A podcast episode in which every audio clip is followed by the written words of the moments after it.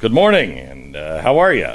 I cannot hear a darn thing, so Stu, you're going to have to take it. I think I can handle that. Uh, welcome to the uh, program. And in fact, uh, our sponsor this half hour is uh, Real Estate Agents I Trust. Now, I can talk about this, and Glenn can't hear me. It's a com- company he started. I could sit here and just trash it right now because he can't even hear me. He's just walking around. He's taking his headphones off. He's doing who, you know, who God knows what over there. Um, unfortunately, it's a really good company, and they've actually done a good job uh, connecting people all over the country with real estate agents uh, that you can trust. Um, it's like uh, a lot of times when you, you're buying or selling your house, you realize how difficult this process can be.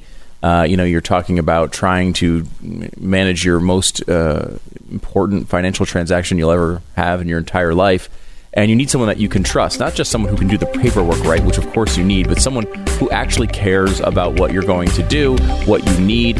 That's realestateagentsitrust.com. Dedicated agents all across the country, thousands of them, are on realestateagentsitrust.com. If you're buying a house, if you're selling a house, or out of quarantine now, hopefully a little bit, able to go around, do some things, change up your life a little bit.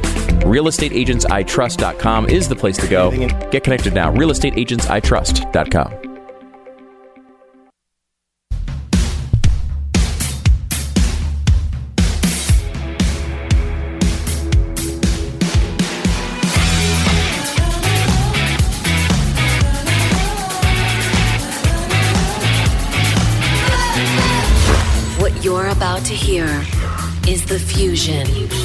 entertainment and enlightenment. This is the Glenn Beck Program. Hello, America, and uh, welcome to the Glenn Beck Program. Hang on just a second. I got. Would you just call the studio, please? Talk to them. Uh, welcome to the program. We're glad you're here. It is Monday. We're live from the Standing Rock Ranch, and there is a lot, a lot going on. Uh, let's start with let's start with Atlanta. First of all, if you listen to Stacey Abrams, here's what she had to say. Activists are necessarily calling into question what's actually being done. And what I would say is that there is there's a legitimacy to this anger. There's a legitimacy to this outrage. A man was murdered because he was asleep in a drive-through. And we know that this is not an isolated occurrence. We also know that a man taking a taser from a police officer in Pennsylvania resulted in his arrest, but because this person was black, it resulted in his death. Those are conversations that have to be had not only through speeches, but through the decisions made by budget allocations. And I think that's the next conversation we have to have in it. So, St- Stacey says that uh, this gentleman, who I, I've watched the video of, and I feel, I mean, strangely. Uh, uh, bad for everybody involved in this one. But she says that Rayshard Brooks uh, died because he was asleep at a Wendy's. No, that's not why he died. Um, he didn't die because he was asleep at a Wendy's. He was asleep and drunk, uh, intoxicated uh, at a Wendy's. But that's not why he died either. Uh, he was drunk he was asleep at a Wendy's. It took the police officer about, I don't know, 30 seconds to rouse him. Uh, and then he was a little incoherent. Then he was a delightful person. He pulled his car over and he was a really nice guy. He seemed great. Um, didn't seem like a problem. Talked about his mother. He said he was visiting his mom's grave earlier. It was, uh, you know, her anniversary of her death, I think. It was his daughter's birthday a couple of days before and the police were really good to him, nice, very polite. Everything was going fine. He agreed to take a breathalyzer because he uh, he smelled of alcohol and was uh, was legally drunk. He passed the uh, sobriety test when he walked the line. At least it looked like it to me. Then the uh, police officer who was called in to investigate for sobriety came in and said, look, you don't have to take this breathalyzer, but I'm asking you if you will. He said, fine, I'll take it. So he took it. He failed. He's then put under arrest. And when they, when they put the handcuffs on him or try to, he begins to resist arrest. This is why he's dead today. I don't know if if this is something that maybe I was just taught And others just kind of miss this lesson, but don't resist arrest. If they are arresting you, you're going to have to go to jail and you will sort it out. You'll make your phone call and you'll sort it out. If you are resisting arrest, chances are something bad is going to happen. Am I the only one that was taught this? Something bad is going to happen. So, what happens? Well, he resists arrest and they keep saying him to him, stop fighting, stop resisting, stop, stop. Now they're on top of him, two of them. I don't know how this guy uh, bested the two of them, but he did. And as he's rolling over and on top of him, he grabs the stun gun uh, and he takes it away from the officer. The officer immediately says, He has my taser. He starts to run. The other cop is running after him. Uh, Rayshard turns around and shoots the taser at the cop. All right, well, now you're in a whole different ballgame. Now you're not only resisting arrest, but you are now uh, t- trying to take down another cop. Yes, it is with a taser. That cop goes down and he says, He's got my taser. That's when the other cop draws his gun and shoots, which I would imagine is standard procedure for somebody who has a weapon, a police officer's weapon, because you don't know what's going to happen. When one officer is down, the fear is if an officer is down, somehow or another, he'll go down and grab the gun of the police officer, and then the other officer is done. There was no reason for this to happen. Absolutely no reason for this to happen. This guy was drunk. You roll the dice when you're drunk driving. I don't, I mean, you roll the dice with your life and everybody else's life as well. But you also roll the dice that you're going to be stopped and you're going to be arrested. Don't drive drunk. How is it that everybody is upset about this, but where are, where's, where's the mothers against drunk driving? Here's a guy who is driving drunk. Violation number one. Violation number two, he resisted arrest. Violation number three, he grabbed the officer's stun gun. Violation number four, he fired it at an officer. What are you going to do? What are you going to do? He shot him in the back. Yeah, he did, which I don't like. But if you watch the video, it all went down from the time he has the stun gun to the time he's down is what? Three seconds? From the time the officer goes down to the time that Rayshard is, is shot is about a second. Now I can sit here in my studio and I'm in the comfort of air conditioning and it's beautiful and I'm not panicked and I watch the video and I think, well, I don't know if I would have done. Well, I don't know if I would have done that. I don't think I would have. I don't know and I don't think I would have. I wasn't the one with adrenaline pumping. I wasn't the one that was in the situation. I wasn't in, I wasn't the one who had my life at stake and my fellow officer's life at stake. I don't know. See, this is the problem. We have so convinced ourselves that we are just horrible human beings, that we're just a horrible nation, and we have horrible cops. And it's not, it's not unusual. This is, this is normal. This is normal. You've been told you have been bad for the last, what, 12 years?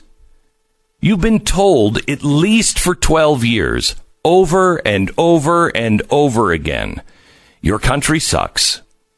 You're racist. You're a sexist. You're a misogynist. Uh, you're a homophobe. You're a killer. And the whole time, you've been saying, no, I'm not. No, I'm not. We don't we don't profess who we are enough. I don't want to get all California hippie on you, but my, my father was um, a practitioner uh, of. Uh, my father was a practitioner of something called uh, the uh, Church of Religious Science, and it wasn't. It's not Christian science. It's actual science, science, and and uh, they look at God. And my father said to me once, I said, Can we talk about God for a second, Dad? I want to understand what you believe. And he said, Sure, but the first thing we have to do is not use the word God. And I said, What? What kind of dope smoking hippie kind of, what are you talking about? And he said, The the word itself, he said, I believe in God, but the word itself has too many connotations. It has too many of your own personal beliefs wrapped around that word. He said, so if we really want to understand it, we have to start on neutral territory. And so he said, what's first cause? Well, I don't, what are you talking about? He said, what is Big Bang may have happened, may not have happened, but if it did, what lit the fuse? What, who put the fuse there? Who made the matches? Who, that's God. That's when you're talking first cause. That's the unknown. That's God. Yeah, okay, okay. The idea behind his philosophy was the great I am. And the great I am is uh, the name of God. I am that I am. That's what the burning bush told Moses. Who shall I say send me? I am that I am. I am are the two most powerful words ever spoken because that's how God creates. He speaks and it becomes. And don't take the Lord thy God's name in vain. I don't think that means don't swear. I think that his name is I am. Look in your scriptures. It's, uh, they're always capitalized and they're in red. I am. I am what? Understand that the brain doesn't process negatives to everything that is creative in your brain, it's just create. It just creates. It doesn't decide what's good or bad. You might, but the brain doesn't. The mind doesn't. It just creates. So if you're saying, I am not a racist, um, we are not a racist country. I am not these things. It doesn't do anything but build the defense of I'm not, I'm not, I'm not, I'm not. What are you? What are you? I am a good person. I am an open person. I am a person looking for unity. I am a person that really loves everybody until they give me a chance to hate them. I used to be a person that hated everybody unless you gave me a reason to love you. Now I, I, and you know this if you've listened to me for a long time. I'm a sucker for people because I see the best in them. I want to believe they're going to be that person. And they, you know, most times are not, unfortunately. None of us are. How many of us are the best person every time? We've been told over and over again what a bad country we are. What a what a horrible group of people. We're being told over and over that our cops are racist. Our cops are not racist. Our cops are heroes. Our cops are the ones after 9-11 that we went and we shook the hands of. Every time we saw a police officer, we said, thank you. Every time. Every time there is a problem in this nation, the police are the ones who we end up saying, Gosh, you're a hero. Thank you. Thank you. And somehow or another, it feels as though the majority of people in this country are saying and questioning the cops are they bad. Are there bad cops? Yes, there are. Yes, there are. Is this guy in Atlanta a bad cop? I don't know. I know every time I see one of these shootings, and this is different than Minneapolis. Every time I see it, I think to myself, God help me, I wouldn't want to make that decision. I don't know. Was that procedure? I don't know. I wasn't a cop. I'm not a cop. I wasn't trained. Do you want to make these decisions for the cops? Did you see if you watch the footage of the body cam and don't you don't have an opinion on this unless you've watched the footage. You might think you do, but unless people say to you, "Oh, I've watched the whole thing." Did you? You watched all of it. This is like three and a half minutes edited down. It's like three and a half minutes. Did you watch all of the three and a half minutes? Okay, then let's talk about it. You don't have an opinion until you've watched the video. And then when you've watched the video, you're going to end up liking both sides.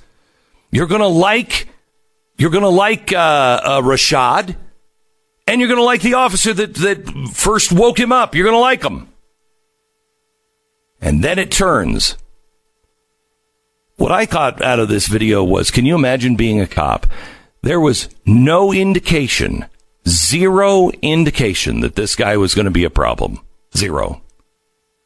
He was totally cool. He was really a nice guy. And then all of a sudden he just something flipped and he changed. I don't know. Where do we go from here? I know. Let's burn down a Wendy's, uh, but let's get let's get the milkshakes out first. Um, our sponsor this half hour uh, is uh. Somewhere in America, within the sound of my voice, there's a man sitting on a lone stool in the middle of a stage, bathed in the cozy heat of the single spotlight, and his fingers eh, eh, just they're nimble. They amble over the frets of his guitar and the sound that pours forth on the stage and down the aisles, practiced and sure. He's killing him, killing him softly with his song. And he can't see most of them, but he can feel them in that spotlight. He knows what he's giving them, and he knows what they are giving him. And he sits comfortably, feels easy in the limelight because it's not his first rodeo. He worked hard to get there. It's where he belongs. The broad brim of his cowboy hat sits atop the ensemble that's been carefully fashioned to look casual and and capping everything off is the eye-catching pair of Tecovas boots. He wears them with pride every day, and he wears them on stage. They're fancy boots, but they're not fancy boots. He also wears them out when he's in the truck. He wears them because, like his career, they took a lot of work and they have integrity. 200 handmade steps of the finest leather. That's a boot. That's a Tecovas boot. Tecovas, T-E-C-O-V-A-S dot com slash Beck. That's Tecovas dot com slash Beck. Western goods for your frontier. We pause for 10 seconds, station ID.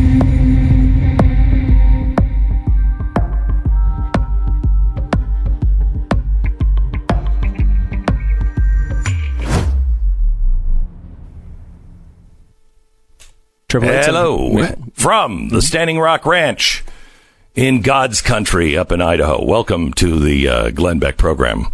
We're glad that you're here today. Thank you so much for listening. Um, you know, one of the things I really thought about this this weekend uh, as I was getting ready for our July Fourth um, uh, program. Uh, it's going to actually happen now on July second. I think we've locked this in now. July 2nd is when this is happening. It's Thursday um, of the holiday weekend. It'll be happening Thursday night. And we're going to be live in Plymouth, Massachusetts. I think we're going to be in New York City unless it's locked down. Think we're going to be in Philadelphia unless it's locked down. Uh, and live from the ranch. And we're going to be talking about the American Covenant. And the American covenant is something that was made by individuals and it's, it's not about church and state. It's not about having the church involved. It's about having good people um, recognize their role in a free society. If we are not a good, well regulated people, we're not going to be we, we can't have this system This system was designed for people who self regulate. It's not designed for a police state. It breaks down. It doesn't, it's not designed for a people that just uh, want the worst things for themselves, for their families. And when I say the worst things, uh, I mean the free market will choke us to death if we continue down this road of just being um, self centered and uh, instant gratification people. So there was a covenant made by our pilgrims. There was a covenant made by George Washington. And then the covenant again was made uh, just before Gettysburg. And uh, every time it has changed us. And all it is, is a reminder of who's in charge. And as I'm, as I am working this weekend here up in the mountains, there is something about this land that I think we have been disconnected from. There is something about um, a belief in our country that we have been disconnected from. Our history, we have been disconnected. And so when you lose who you are, when you lose where we are and why we are here, and what made us prosperous, what made our country really truly great, you don't have anything left. There's a lot of work to be done for freedom. There's a lot of work to be done. You know, I, I, see people talking about Black Lives Matter.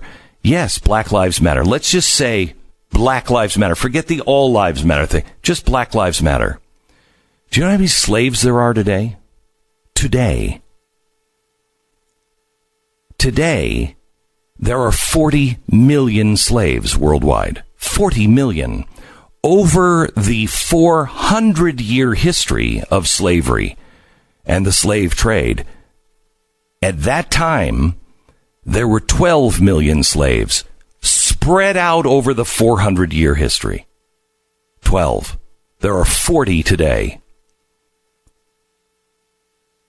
One thing we can unite on slavery sucks. It's bad, and we should stop it. Why can't we stop? You know, there's a reason why your windshield is so big and the rear view mirror is so small. We have flipped those, and we gotta stop. More in a minute.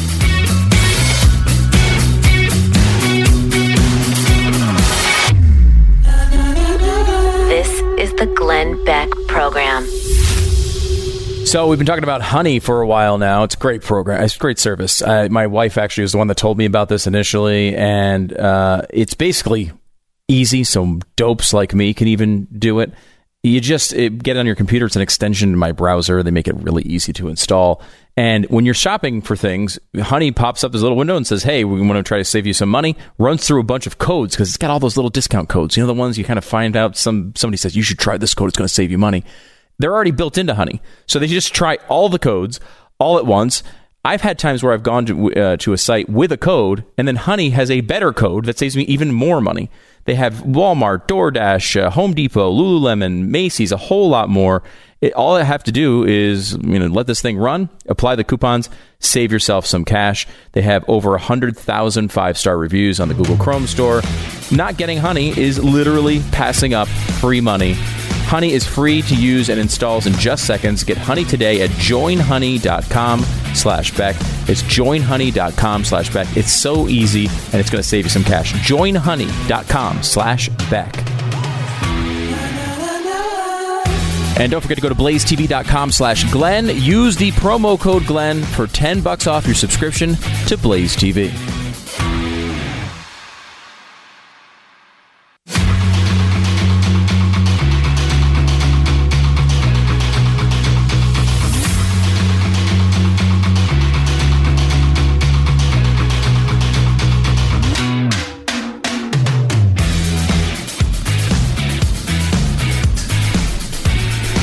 Yeah, dog. Welcome to the uh, Glenn Beck program from the Standing Rock Ranch. We're glad you're here. Pat Gray is joining us now uh, from the uh, Pat Gray Radio Roundup with his Cowboy Orchestra, and we're We're glad that he's here. You can, you can get the Pat Gray Adventures from the Trail wherever you find podcasts. Wow. Uh, hello, Pat. How are you? Hello, Glenn. I'm I'm good.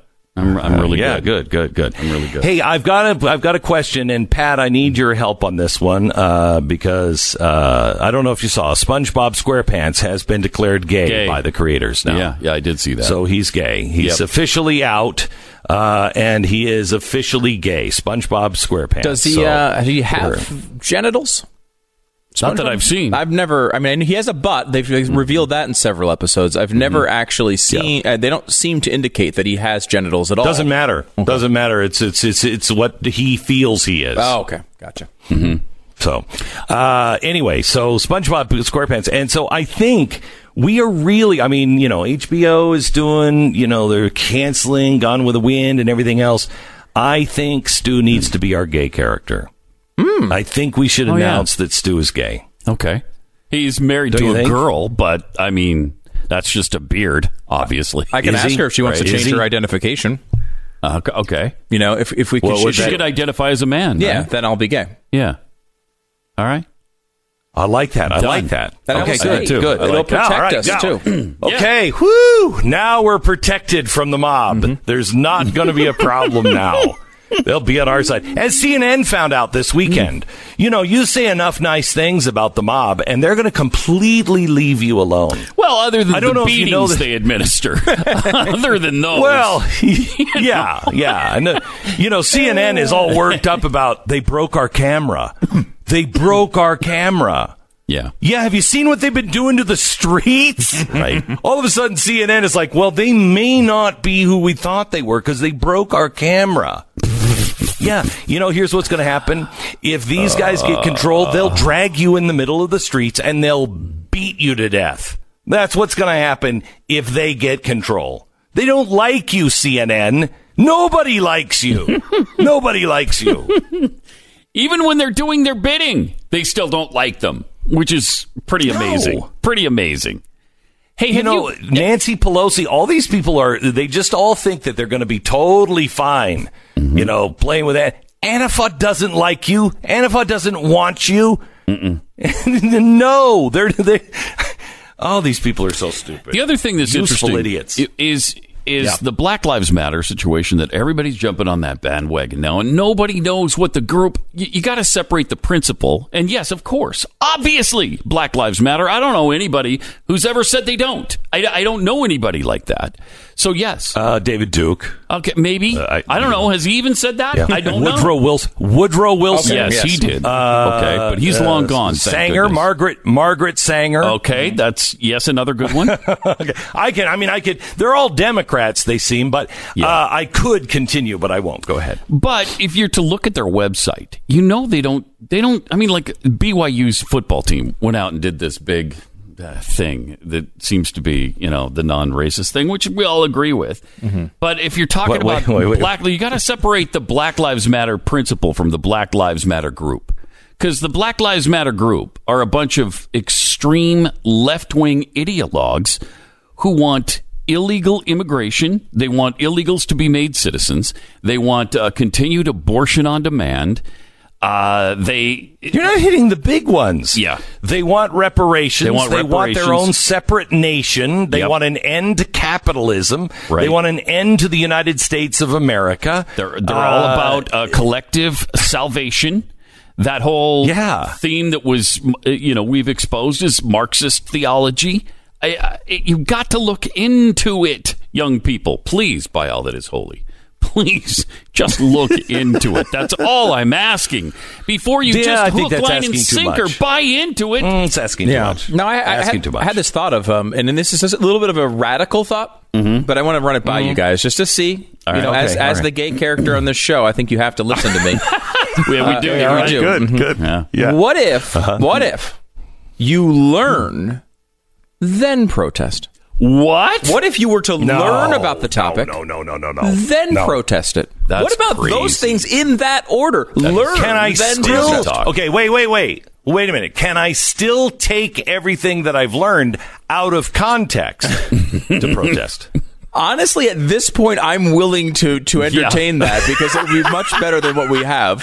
Like there was this video that went around what the other that day. is- of- what that is is CNN. Yeah, yeah, yeah. That's CNN. There was this video that went around the other day of this woman who, you know, the typical thing where you gotta, you know, there's the correspondent that goes into like a college and people who are upset about a topic, you know, and it, we've seen this from like campus reform and Ari, uh, Ami Horowitz has done this a bunch of times. I'm not sure who did this particular one, but went to a bunch of people and, and said, hey, how many unarmed blacks are killed by police every year?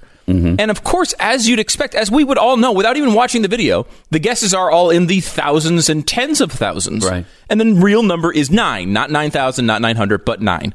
Um, that's too many. I, you know, well, I mean, again, many of those, by the way, were justified, um, such as the guy who had previously had a shootout with police, a real shootout.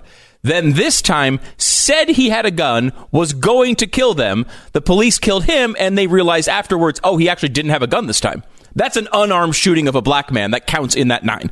Wow. So Wow. there, some of those are very, very justified. However, no one has an idea who is protesting what the actual situation is. George Floyd is a really bad individual, anecdotal piece of evidence in this debate. He's also a person with individual liberties, and that's a real reason for us to be pissed off about this. But they have absolutely no concept No, they of don't. the That's issue true. in which they're protesting. Yeah. And it's like, I don't, I, how do you have a debate with someone who has no information about the topic? It's like trying to debate sports with Glenn. And then they tell you when you say things like this that you're the ignorant one. right, yeah. Wait a minute. Yeah, because we're supposed to basically take the feelings of it, right? Mm-hmm. We're really upset. Let me give you some names: uh, Trayvon Martin, uh, Michael killed by police, by the uh, way, Ahmaud or a white person. Like, and some of them are real, and some of them are well, they were assaulting cops at the time. Some Yeah. of them had nothing to do, as you point out with Trayvon Martin, with police or white people. But it doesn't matter. It's like if I can take off six or seven names you remember from news stories, therefore I That's have your a proof. case to go burn down the Wendy's in the auto zone. Well, that's a terrible point. A terrible point, and we will never get past it if we don't require any information out of the people who are protesting. No information, no rational arguments. Like, we have to get to a point where you're making a societal point based on information rather than an emotional one based on anecdotes. And I don't think we can get there because the media doesn't require that when it comes to certain issues that they agree with. It just may be that the key to peace right now are my wife's cookies. Oh my gosh. No kidding. Because I'm, I was, I'm total. That that was me being happy uh, coming into today. You brought in these uh, these new chocolate peanut butter ones. What are they called? Is there a specific Chocolate peanut butter. Just chocolate ones. peanut butters? Yeah, I think so. They're I freaking know. really good. Gosh, they're good. It's insanity. I don't know what she does. So, Pat sent me up a box of these things. I am Mm-hmm. like, I am rivaling. I was in the store the other day, and I swear I heard somebody say, "Is that a hippopotamus?" I think the cookies are fat free, though. I I'm pretty sure that there's no I, I don't calories think in them. so. My gosh, he said Pat set up a box of those. Uh, you know what? Last week, and they Yeah. are so good. I'm telling you, you need to move back to New York just because you can gouge the eyes out of liberals with those things. They'll pay ten bucks a cookie. They really will. They'll pay ten dollars. I, I think can they would. guarantee you. Yeah, they would. I can guarantee you, you could open up a cookie store with Jackie's cookies, and they would they would sell in New York City for ten bucks. And you can get them though if you're not. Twelve if they were. We're not on the street if they corner in New York, but twelve if they were what? Yeah. if they were. 12, 12 if you said we're almost out. We're almost and out. I will say you could sell them for eighteen dollars. Fifteen if you said mm-hmm. De Blasio hates these cookies. I think he's going to put us out of business. I was going to say you could do eighteen if you d- if you promise to donate one dollar to Black Lives Matter for each cookie sold. Oh, I'll, I'll do it for fifteen apiece. Yeah, Yeah, I, think you go do that. eighteen for that. Uh, and then just keep jacking it up. so okay, so wait a minute. So Pat, you do have you do have scruples, but you also have a price. Exactly right. yes, okay. exactly right. Good. Okay, I'm glad to hear. One last thing. One last thing. I want to hear your take on the com, sh- by the way. Yeah, Scrumptious oh. cookie. What? Dot com. Scrumptious cookie. scrumptiouscookie.com. Dot com. I'm going to have to charge you for that now. Okay.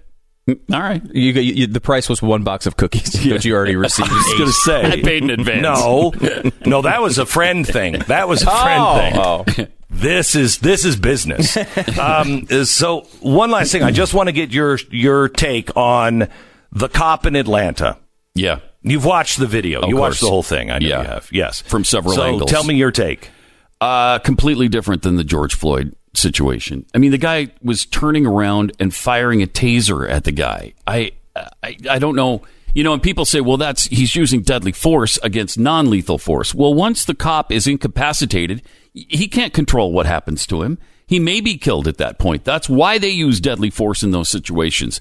The guy was was punching him in the in the face. He fought them the whole time when when they tried to cuff him.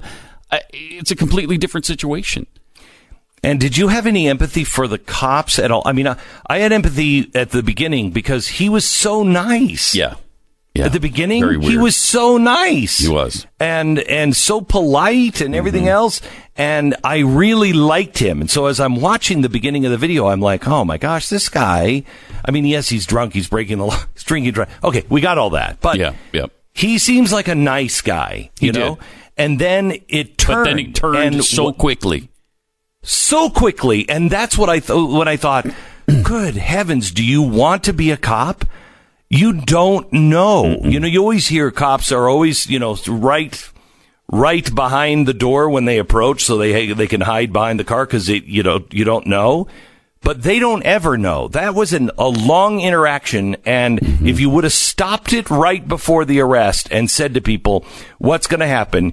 You'd say, "I don't know. The cops will. The cops uh, will probably take him in uh, because he's drunk." Before he blew the t- before he blew the test, you might have said, I don't know. I think they're just going to let him go home. I'm not sure if he's drunk. Blah blah blah. Then he blew the breathalyzer. You're like, oh, they're gonna they're gonna arrest him, but no big deal. No one would have seen that coming, No, and it wasn't the cop's fault. no. I mean, I, I don't know how it escalated like that. Uh, I don't know why it escalated like that. He he decided he didn't want to be arrested. Yeah, I guess so. I guess that's it, right? He didn't want the cuffs on. I mean, w- Yeah, yeah. What what else was it? What else was it? I don't know. It's it's such a strange. it- You know, look, I, we all weekend. If you watched the golf uh, tournament, the first golf tournament came back this weekend, and all weekend, every time you came back from Oh my commercial, gosh, they don't care about grandmothers. They No, don't care about right. grandmothers. They're going to kill Turn my to kill 'em grandmother, all. who's been dead for about 30 years, but they're going to kill my grandmother. Well, she died of COVID nineteen, if I'm not mistaken, right? Wasn't she one of the first course COVID she did. victims? yeah. Yes, she was. Yeah. It was in this country long before. Oh, yeah, long before sure. China. Yeah. but they were Mm-hmm. running these these commercials with you know prominent people coming back and saying you know like we should not live in a country uh, where I have to give my children the talk about how they have to interact with police officers. And there's a strange idea that black people are the only people who give their kids uh, the talk about respecting police officers. Uh, I, I mean, I know as a parent, I've given a version of that talk to my kid 50 times, which is we, 50 we- times. every time. Every time you Easily. see a police officer, you tell them these people are out there protecting us. You should always respect them. They're they're doing everything they can to to try to. They're risking their lives to protect us. When you inst- instill No. that impression to people from birth, like they they have a lot less interactions where they start punching cops in the face. Right, like that's just a like that is Mm-hmm. a uh, white people give that talk all the time. That's a talk that it's it's it's yeah, but not that's it's not actually the talk. more That's central. not the talk she's talking about. It is. It's the one where It's you say, like, if you do something bad or if you are not perfect to an officer, you might get shot.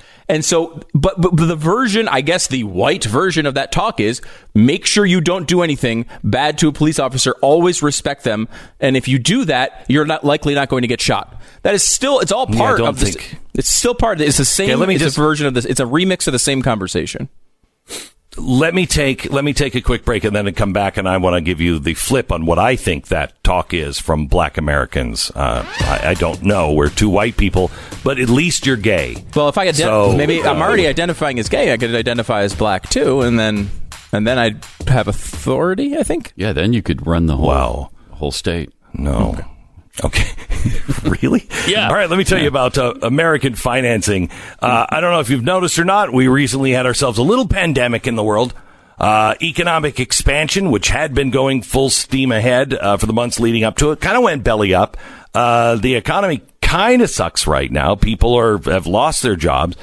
You know, those delightful things could pull the rug out from your plans of selling your home in terms of household finances, uh, if you are if you are sitting there and you're looking at uh, bad situations economically in your household, there is an easy way to reduce money if you own a home, and that is AmericanFinancing.net. AmericanFinancing.net. You call them at 800 uh, 906 2440 and uh, they will talk to you about your mortgage. If you're paying more than 4%, you can refi.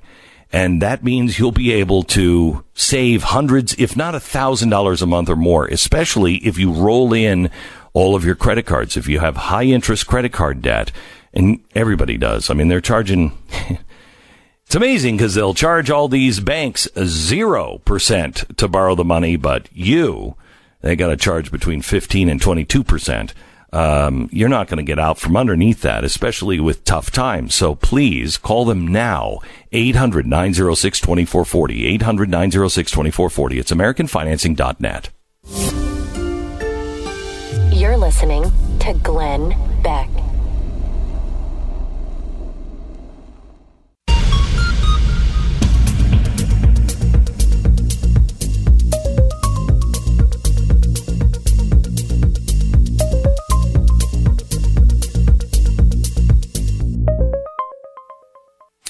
This is the Glenn Beck program. Um, I lived in Louisville, Kentucky back in the uh, 1980s, and I remember the first time I moved there. Um, and uh, it was one of the first weekends, and they found Klan outfits in the trunk of a couple of officers' police car. And I remember thinking, holy cow, if you're black, how would you ever open the door for a police officer to come in if you knew some of the officers were members of the Klan? And that's where you and I differ on this, uh, Stu, is I think there is a history there where black parents do say the same thing that we say to our kids, but they have the actual added caveat in some places of, uh, you know, there's a long history, so be careful with the police officers. Be very careful. This is the Glenn Beck Program.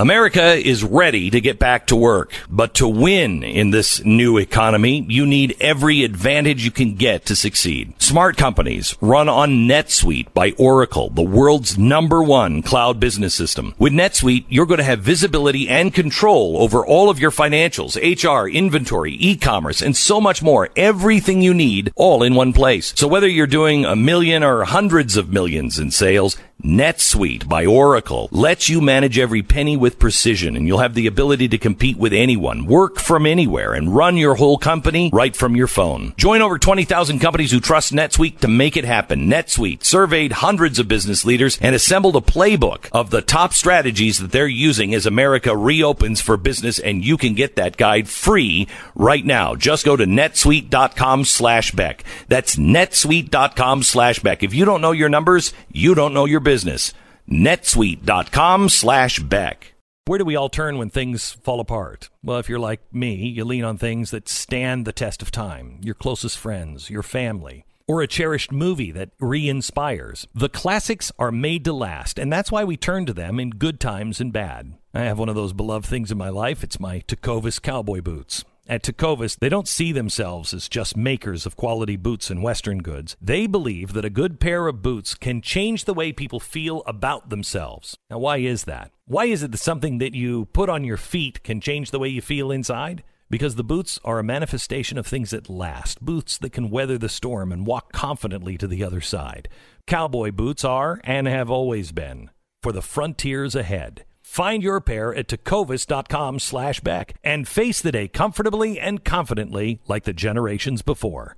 For generations to come, Tecovas, T-E-C-O-V-A-S dot com slash Beck. Tecovas.com slash Beck. All right. So I want to talk to you a little bit about Built Bar. Built Bar is a, um, I think it's candy bar. My wife insisted it's a protein health bar. Uh, Stu's wife insists that it's a protein health bar. Candy bar, Stu? Uh, candy bar for me. Yeah. Protein for her. Candy bar for me too. Yeah, protein for her. They are great. If you are if you are looking for uh, something to power you through the day, Built Bar is great. BuiltBar.com. Use the promo code Beck. You're going to save ten bucks off your first order. BuiltBar.com. You will love these.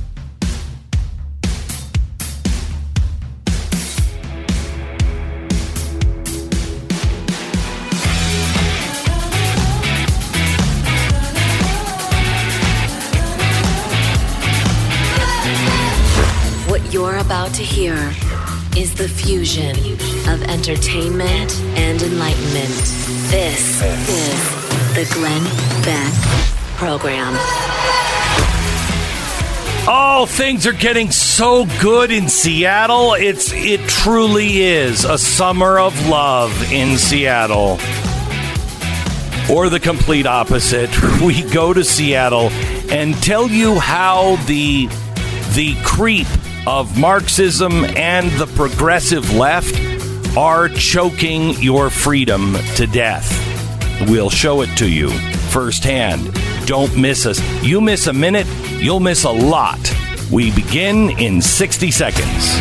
This is the Glenn Beck Program.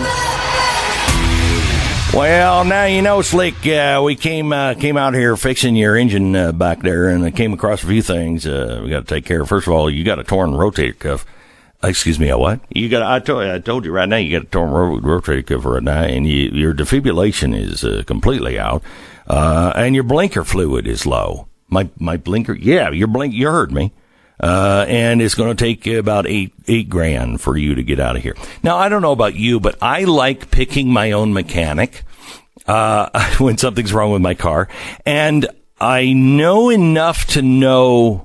Well, I'm pretty sure the blinker doesn't need fluid, but somebody could talk me into that. I'm I'm convinced.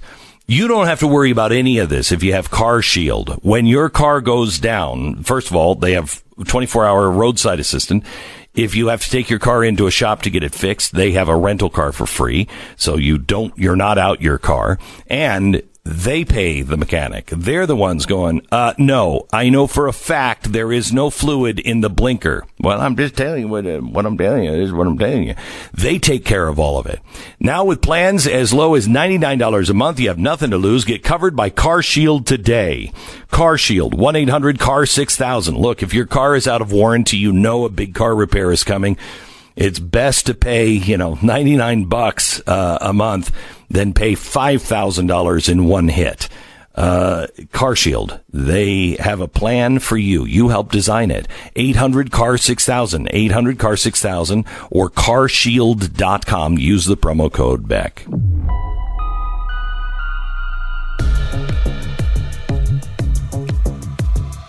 Well, Seattle's Capitol Hill Autonomous Zone, Chaz, which I think is Cher's son, daughter.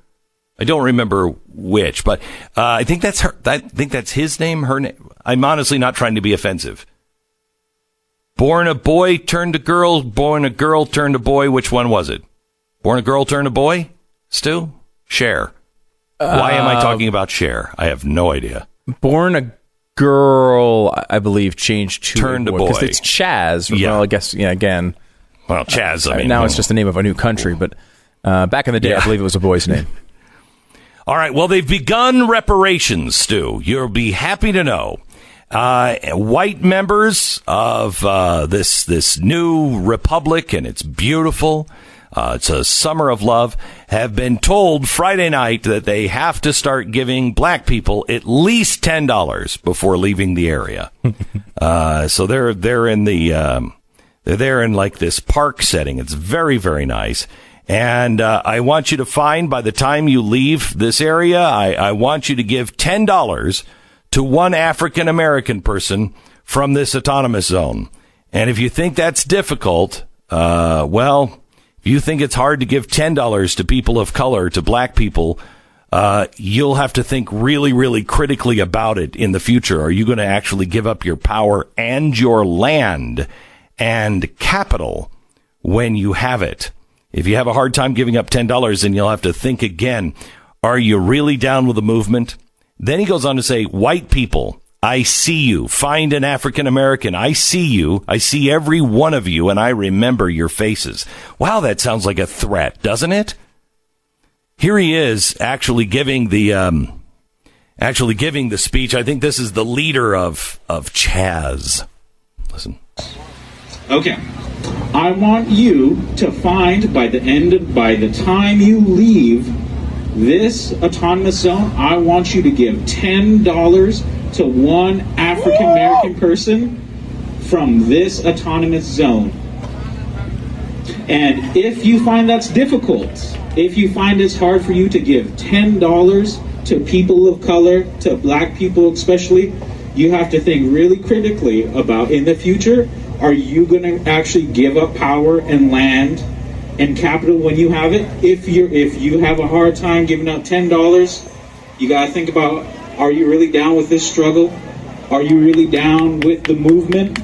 Because if that is a challenge for you, then I'm unsure if you're in the Three right people place. are clapping. So find an African American person. The white people, I see you. I see every single one of you. And I remember your faces.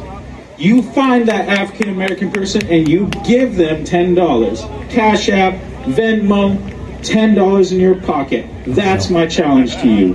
Do Unreal. You doing it, Stu? Because I did it Friday. I did it. I think the solution to all Seattle, racism I- is I'm just going to throw money at bl- at black people when they pass me. If I think that's See, just good. just, Good just for you. throwing balled up uh, bills will really solve the Good for racism you. problem. That's un- Good for you. Absolutely Buy your way Absolutely out of it. Mm-hmm. It's. I mean, wait until you see. I mean, this is. These people are Marxists, and you notice he said, "Are you? If you can't give ten dollars now, you're going to be able to give up your land and your capital." No, I I bought that land. I I Oh, how I earned dare I- you listen to this guy, Mister? I know, I, I own know. property. Uh, this land is my land. This land is your land, Glenn. Uh, This Mm-hmm. is the autonomous zone. There is no more property uh, ownership. There's no private property whatsoever. You need to understand the new world we're in. Yeah. By the way, this land is your land. This land is my land. This land was made for you and me. Uh, that is a Marxist song. I just want to let you know, written and performed by a Marxist. um, so we also had a really interesting um, encounter with a street preacher. Um, he came in and he said that this was a uh, this was a uh, a Christ zone as well, and that didn't go over well. Um, Elijah Schaffer and his cameraman were there uh, on the streets, and here's what happened. Listen. Get right with God. You're joking me around the back. You have to push yourself. Is this a hug? We had this around here. Is this a hug? Put your throat in. It's a hug, buddy. This is a hug. This is a very forceful hug. Yeah, you're right. It's, it's a love hug. Yeah. yeah. Lord Jesus, give me strength for the back. What does it feel like to get hugged by a homosexual? What does it feel? What does it feel? Want to kiss you on the face? What are you, speak your tongue?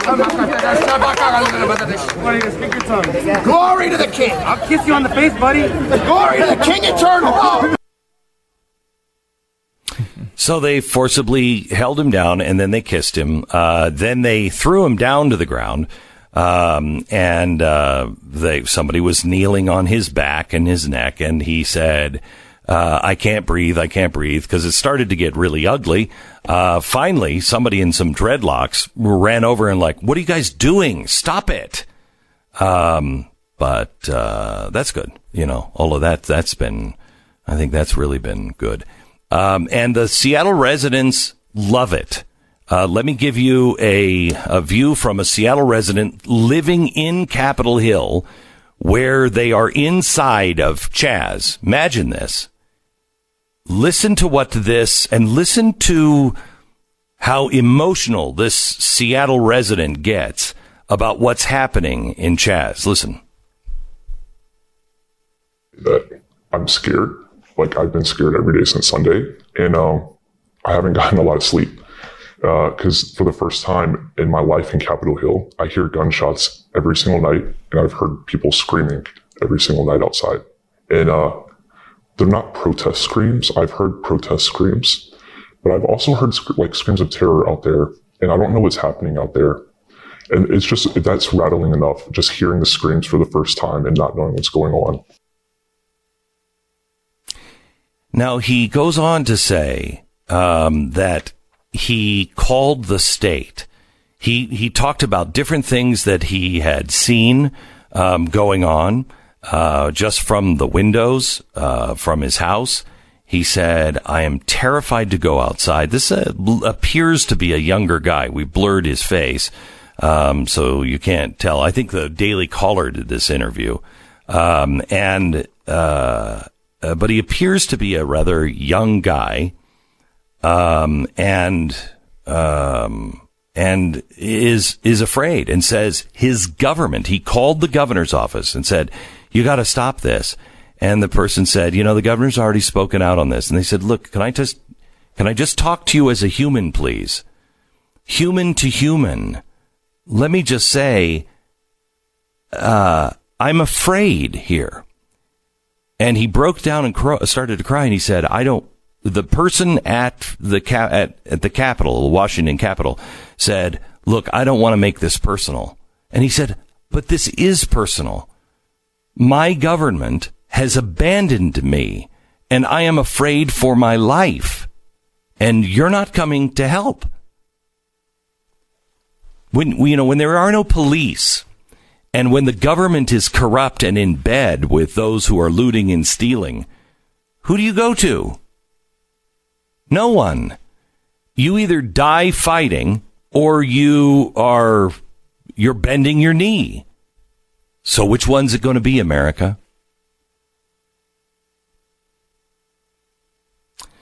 There is a development with the Supreme Court. We want to just uh, take a quick sidebar and and uh, get this development. Stu. Yeah, Glenn, a, a decision just came down uh, from the Supreme Court uh, about a case for involving Title VII. Um, the oh boy, uh, the argument was about gay and transgender rights. The ruling comes down: uh, an employer who fires an individual merely for being gay or transgender violates Title VII. Uh, as we know, we have a extreme right wing court who has now come out. Uh, and, and come and decided this in this fashion, a six to three ruling uh, the liberals, uh, of course, mm. on one on the on the six side, Roberts as well, and uh, written by Gorsuch. Uh, so that is the uh, that is the uh, ruling. It was a six three. There was several different dissenting opinions followed by followed by the other um, justices, but. this is a six three ruling that says if you fire someone, it says solely, which you know I mean, I, I, don't think this is happening an awful lot, uh, but it has been a, a very um, controversial thing. And gay or transgender, it, it's interesting to see how that would play out in a situation where, you know, um, uh, is someone changing from male to female in a role that was designed for a male in the middle of that, would you be able to change them to another job? They would not be able to be fired uh, based on this ruling, however. Uh, so I'm not exactly sure how that goes, um, but it's going to be it's going to be an interesting world to watch. I got news for you. If if Bert is my receptionist mm-hmm. because I'm not a sexist, but then you have to ask yourself, yeah, but you hired a man. I mean, was a woman not good enough for that job? Right. Oh, I know, I know. It's it's a struggle. But Bert is at the front desk and he's like, "Hey, welcome to uh, welcome to Beck's Burgers," and you're you know you're fine with Bert sounding like that. Um, and he comes in and he's dependable and everything else. But the next day he comes in in a dress. I'm Bertina, and you'll uh, be addressing me as Bettina. And speaking of dress, what do you think? Does this color match my eyeshadow? And you would have to have a conversation with Bert or Bertina and say, um, Bertina, some fundamental things have changed, um, and you now are not the first face I want my customers to see. That's hatred. What you saying? I'm not lovely in a dress? No, you're you're not lovely in a dress, um, and you're kind of you're you're spooking uh, the customers, uh, and and that's great. You can go do that someplace else where customers might expect you to be, uh, or wouldn't be, you know, shocked. But at our Christian bookstore here, uh, people, you're freaking people out. I don't think there's a. I don't think there's a reason uh, to not side with the um, with the business unless you're going to control every aspect of that business. Well, I mean, this what, is my reputation. You're arguing for hatred, is what you're doing. And that would be the, no, the I'm point. Not. They would say that you know what you well what you're saying is oh well the the transgender person at the front desk that's not normal So therefore, you want to change it. Well, it is. Uh, let's Glenn. let's uh, can, can we just can we just say what is normal? Let, let's define normal uh, because I hate that word normal. What is normal? Normal is something that you would see all the time. It'd right. be Mhm. natural. It'd be commonplace. Okay, it's commonplace. It is not commonplace to see a guy in a dress. It's just not commonplace. Now there are places where it is more common. You know, the inner city is more is more common to see a lot of things. You know, it's not commonplace in the urban city to see a cow. Does that make cows bad? No. It just means it's out of place. It's not normal for a cow to be wandering the streets of New York City. How does this work the other day, other way, Glenn? Like if you, um, ha- New York City, there's a few famous places that are staffed completely by transgendered people who, or or or Mm-hmm. cross dressers and such. And that's part of that's the shtick of the restaurant. Basically, you go in there and everyone, everyone's Lucky Cheng's. Okay, sure. Um, If one of their workers uh, decided they, you know what, this whole drag queen thing not working out for me anymore. I'm going to go the other way. Just go back to wearing a suit. Would they be able to be fired? So I think in that case, yes, um, because you were specifically hired because you were um, either a transgender or transvestite. But you can't specifically hire someone for not being a transgendered or transvestite. That's against the law.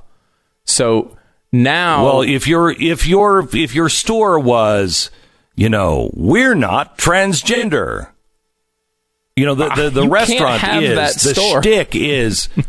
I know, but the sti- the the shtick. I'm, I'm actually standing up for the transgender person here. I think. I think I you don't are. even know anymore. I think you are, but, I think um, you're missing that they they can't. You can't have that restaurant. It would be illegal. You can't have the "we're not transgender" restaurant. That is exactly no, what this but says. you, You, can can't have it. But I know, but I'm saying you can have a I am trans. We are transvestite. You could. or transsexual. Can you still? You could. Well, why? Why? See, this is the problem with government getting involved. If you want to have a all transvestite or no transvestite, uh, that's fine. If you if you if you if you don't understand that the change you're making is a big deal, and your employer might say, "I- "I'm sorry, Susan, and I love you as Susan, and I loved you as Fred, but I can't." You, I, I don't want you representing my company. Why? Because you hate? No, I don't. I don't. But I need every advantage that I can get. And having somebody greeting our customers is, is not necessarily the best, smoothest transition for the mass population. All right, back in just a second. Boy, is that full of hate speech, isn't it? I should be executed. Um, Ruff Greens. If your dog is a part of the family, uh, part of the love and affection of the family, you need to feed them Ruff Greens. Ruff Greens is uh, is a supplement. It's not a dog food, but you put it on top of your dog food, and uh, it totally. I mean, it changes them. Uno loves his food now, loves to eat, uh, wolfs it down and it's because of the uh, additive of Ruff Greens. You just sprinkle it on top, and it's like some sort of dog crack, and they love it. But then you start to see the difference in the coat and the eyes, in their activity level. It has changed my dog Uno. I wish I wish you knew him before and you knew him now because it's a different dog. He has totally changed and he just feels better. He's active. I want you to go to Ruff Greens, R-U-F-F greens.com, ruffgreens.com slash Beck, or call 833-GLEN-33, 833-GLEN-33, or ruffgreens.com slash Beck. We pause for 10 seconds station ID.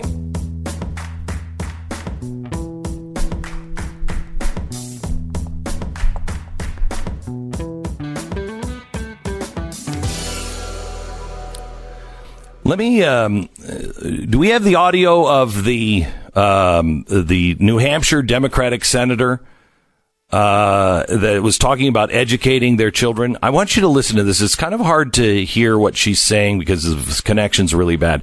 But I want you to hear this was a conference call, um, and she was speaking on behalf of a Senate bill that would repeal a law allowing the State Board of Education to create an alternative program for granting graduation credits, uh, which became Learn Everywhere. Uh, and I want you to I want you to listen carefully to what she's saying. Listen. I think that this um, idea of parental choice, you know, that's great. If a parent is well educated and has time to review the product, there's some families that that's perfect for. But to force that and to make it available to everyone, um, you know, that kind of direct sale, uh, I, I just think you are asking for a huge amount of trouble. And I, okay, stop here, stop here, stop here. I want you to I want you to digest what she said because she's about to make a big revelation. She said for all parents, they don't not all parents uh, can make the decisions for their children. So what does she mean not all parents? Wait until you hear who she thinks should not be included to be able to make decisions for their children because they're just not smart enough. Uh, the Marxist takeover continues. This is the Glenn Beck Program. Blinds.com. What stands out to you in a room? I mean, really stands out. Probably a number of things. The decor, you know, the colors on the wall, how the room is laid out, but the window coverings. Um, it could be the nicest room in the world, but if the blinds look crappy, uh, you know, if it looks like Gordon Ramsay came in and said, let's make pasta out of it, um, you're not going to be impressed. Fortunately, the world is blessed to have blinds.com operating within our midst. Yes, mere mortals. Blinds.com is here to make it simple, really easy to shop for top quality blinds, shades, interior shutters from your home with online ordering and free shipping right to your door. We just finally uh, got around to ordering the blinds for our uh, cabin up here at the ranch and we had one of the people uh, working on it. She was uh, just somebody we just called up, you know, from Blinds.com, said we wanted to talk to an interior designer. Boy, she got it. She could see over the phone. I said, you know, we wanted kind of this color. She sent us color samples and said, this is the one I recommend. It was spot on. They make it so easy. Blinds.com, promo code back. Blinds.com, promo code back. And don't forget to go to blazetv.com slash Glenn. Use the promo code Glenn. You're going to save 10 bucks off your subscription. Do it now.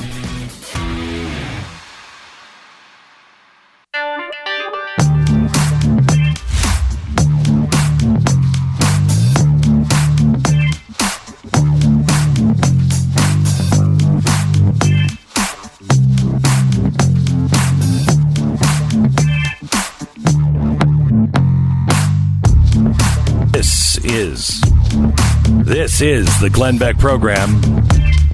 We're glad you're here. Thank you so much for listening. So a few minutes ago, I was playing uh, uh, Jean Dinch, uh, Dietsch.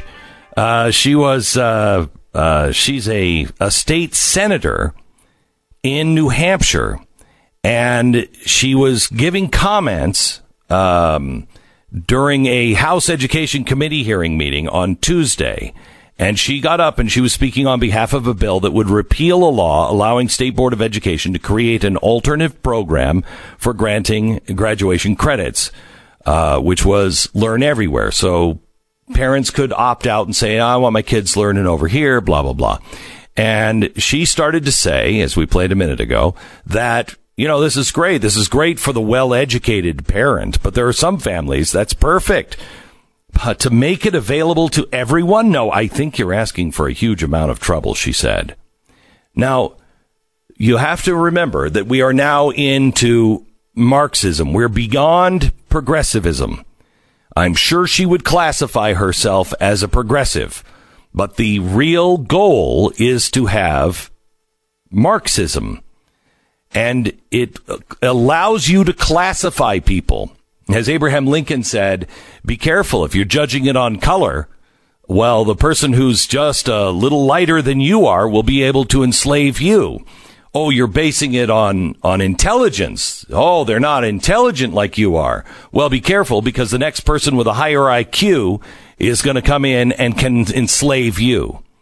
So this is the thing that they they miss because there is no one smarter than they are. So she was asked, so wait, is it your belief that only well-educated parents can make the decisions? Listen to what she says here. I would not recommend. I, I do think the ELOs are wonderful, film, and uh, maybe we do a higher amount of them uh, over on this side of the district. I'm in Peterborough, by the way. But um, Okay, and I'll I explain know that uh, money is really the big issue. Okay, so, so what she's saying here, I don't think we can play any more of this because it's hard, too hard to understand. She's asked, do you believe that it's well-educated par- uh, parents that can make proper decision and what's best for their children? She says, well, in a democracy, and particularly in the United States, public education has been the means for people to move up to greater opportunities, make more money, for each generation to be able to succeed more than their parents have. My father didn't graduate from high school, so it was really important to me that I went to college. When it gets into the details, would my father have known what courses I should be taking? I don't think so. Again, somebody interrupts and says, well, wait a minute, hang on just a second. Are you saying that parents without college are less fit to oversee their children's education?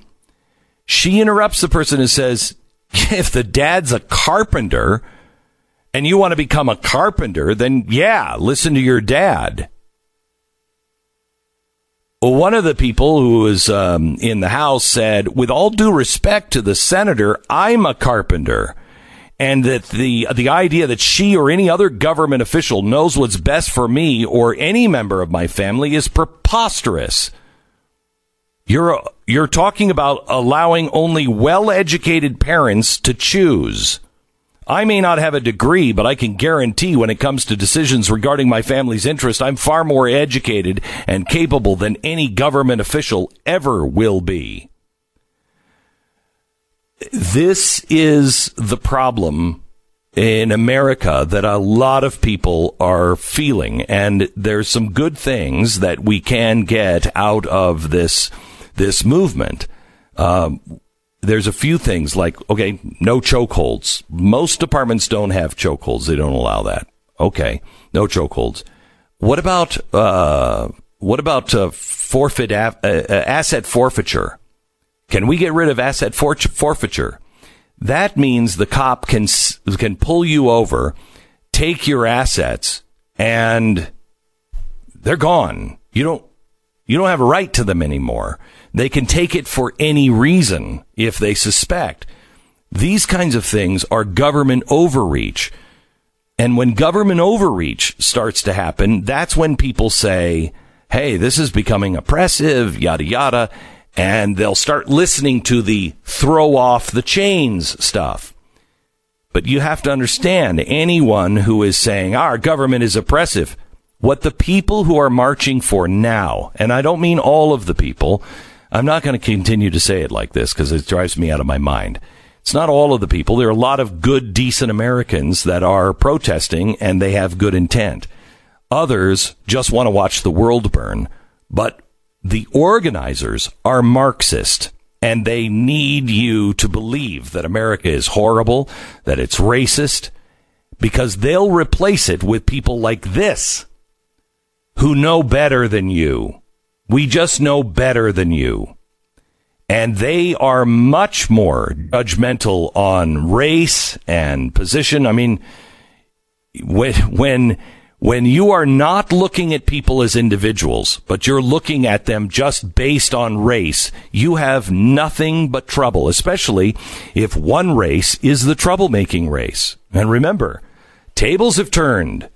Back in, you know, the 1800s and early 1900s, blacks were the problem. You know, they're just a different race. They don't understand. There are things that we just can't even teach them. What are those things? Well, they, if you don't know, you wouldn't know. Oh, uh, really?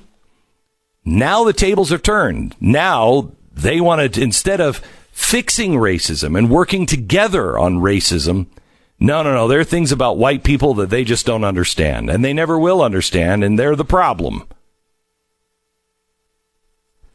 With the senator, it's not about race. It's about education. If you didn't go to college, you're not really, you're not qualified, really. To take care of your own children? Now you're probably doing something wrong. We'll find it. Lamont Hill, who is um, is a professor, and he's been on MSNBC forever. He's come out and he said, "Look, protesters, stop taking a knee with the cops.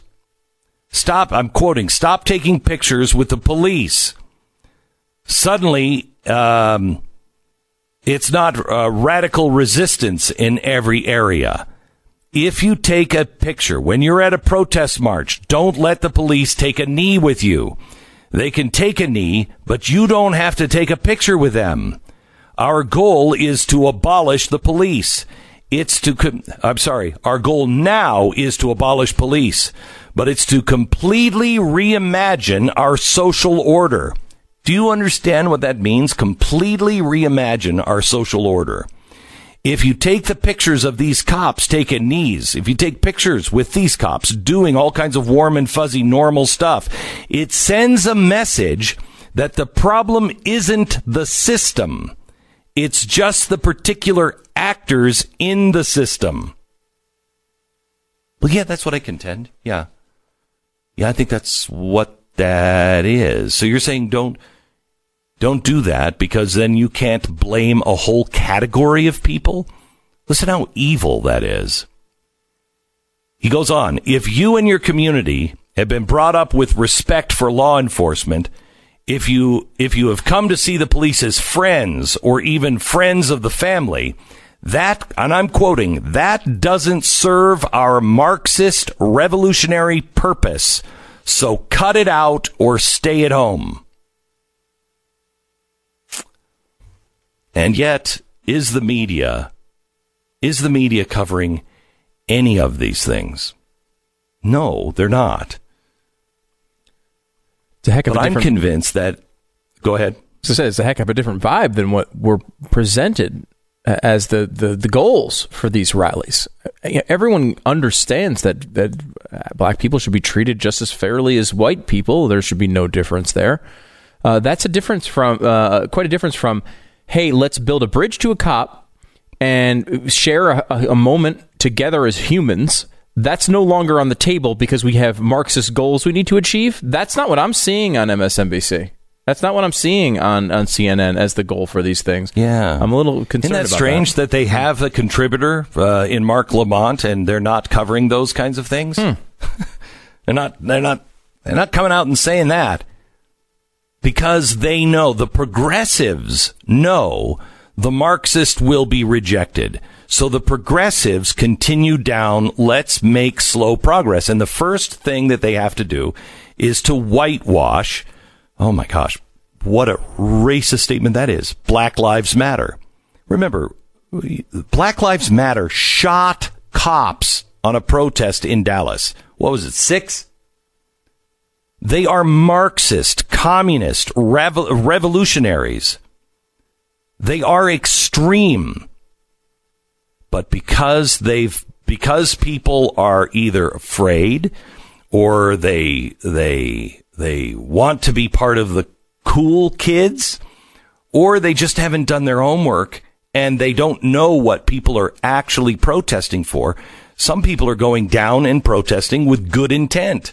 Some people are posting things with good intent. But every time you post something that says, you know, I'm with Black Lives Matter, you're normalizing them. You're whitewashing them. You're convincing people that they're okay. They are as dangerous as the Nazis are. I'd be saying the same thing if the Klan was doing a clam bake every Friday and feeding the, you know, homeless people. And people were like, you know, the hunger, the hunger of the homeless has got to be addressed. I stand with the Klan. What? Do you know who they are? You would never do that with the Nazis. You'd never do that with the Klan because you know who they are. But in the early days of Nazism in Germany, that's exactly what happened. People were like, yeah, there's problems. We've got all kinds of issues. And these guys, at least they love Germany. At least they, they're saying the same things I am saying. You can't stand with them. And when you're talking, But people do. When you're talking about like uh, they're more they're as dangerous as Nazis, you're meaning these hardcore Marxists, right? That that are Yeah. I mean, because you look at the the history, obviously, and I think this is what you're basing this on. More people were killed by communists and socialists than by Nazis, and we should, of course, include that the Nazis were in fact socialists. So they should actually be included in that tally. In fact, Yeah, they are they should. separated from it because of the you know they call it fascism, though it was very the elements of socialism were very similar. And you and you correctly that's- point out that that it's so weird how these things have these ups and downs. You know, now cops are the bad guys, right? Cops as you point out at a there was a black lives rally march. There was a guy who came out and shot a bunch of cops uh, while that was going on. I mean certainly the organization didn't come out and say yes that was us but it was during uh, that that uh, uh, that uh, protest at the time. Um, and a lot of that had to do with uh, it was you know I, I watched the Dave Chappelle thing this weekend. Have you seen this yet, Glenn? This uh he- Yeah. yeah Yeah. First of all, it's terrible. I mean, Dave Chappelle is an incredibly t- com- uh, talented comedian, one of the best of all time. It is a terrible special in which I don't know that he tells a joke in the entire thing. I mean, it's just him yelling at, at people, and he doesn't seem to know all that much about what he's talking about. But he basically goes through the idea of that Dallas shooting being uh, and I don't want to say he doesn't say it's justified, but he basically says, "Look, you know, this is what's going to happen, and uh, of course it's going to happen, and you should know it's going to happen because you've done bad things to black people. Therefore, they're going to, of course, he's going to shoot cops." It's like, well. I don't know how we get there. I mean, remember, you 9/11 was we were all kind of together and saying the cops and the firefighters were pretty good. I remember during even the COVID thing, the the front line guys, we were all pretty much united, saying things were going on.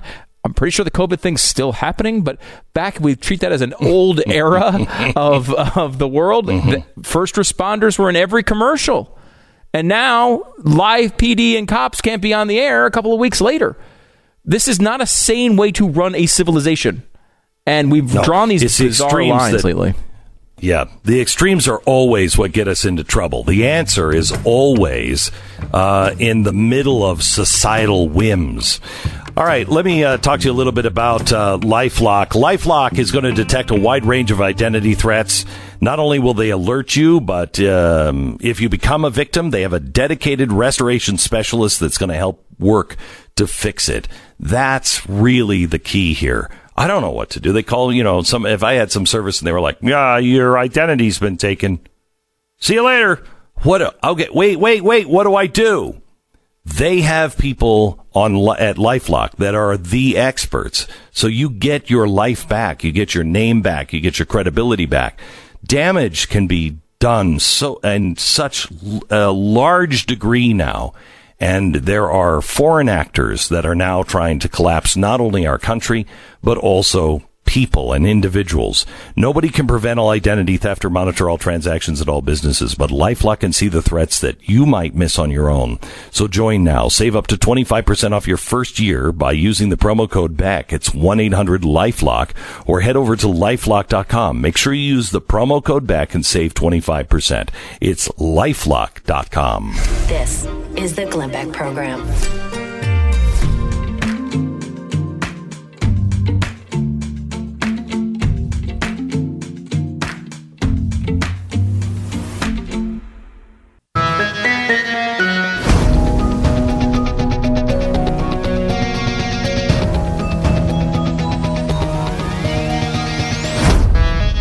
Welcome to the Glenn Beck program. Let me uh, just tell you quickly about Omaha Steaks. They've got this great deal going on for Father's Day right now. Father's Day packages ready to order, ready to ship. Uh, free bacon. Oh my gosh. Free bacon. I mean, you usually have me at free, but free bacon, I'm yours forever. Anyway, Father's Day packages, uh, great for the grill, tender, juicy steaks, burgers, uh, the best hot dogs you've ever had. You can find all of these different packages ready to ship, um, and many of them are free shipping and the, uh, the pound of steak cut bacon. You can visit omahasteaks.com. Make sure you type in Beck in the search bar and you can shop for Father's Day and get all those specials. But you, you got, when you go get to omahasteaks.com, use the search bar and just type in the word Beck and it will take you to all of the uh, radio specials. omahasteaks.com. Oh, golly. So we have, um, uh, coming up, uh, coming up next hour, we have Dinesh D'Souza. Dinesh D'Souza, I first really fell in love with his writing uh, when he did a really positive look at America from the eyes of somebody who watched America from the other side of the world. Dinesh D'Souza on what's going on and This socialism is the Glenn next. Beck program.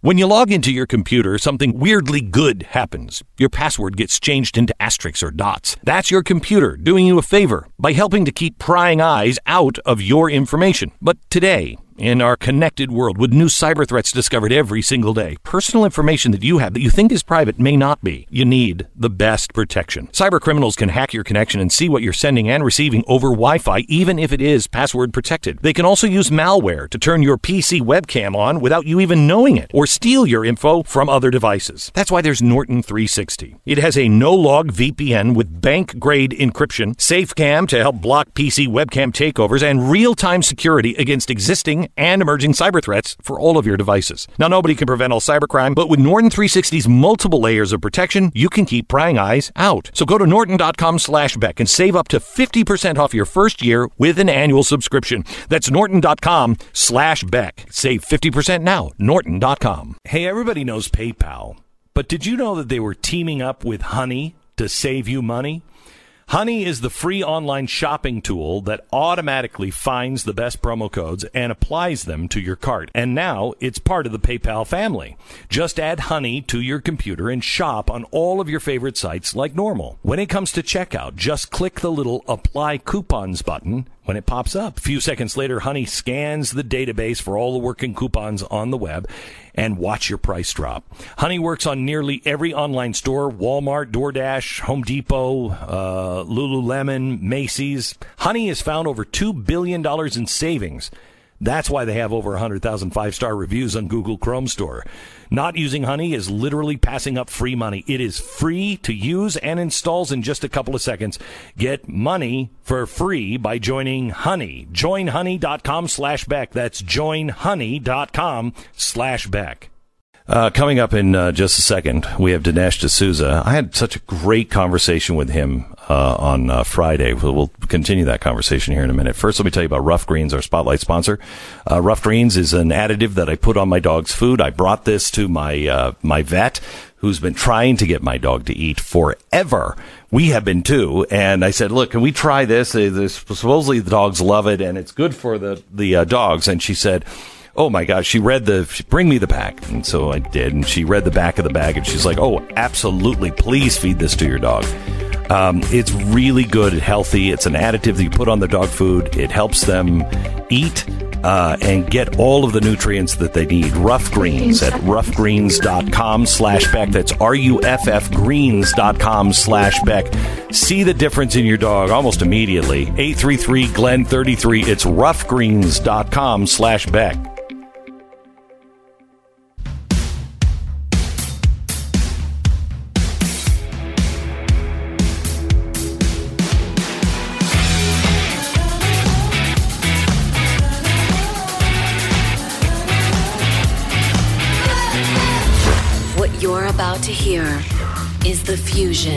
Of entertainment and enlightenment.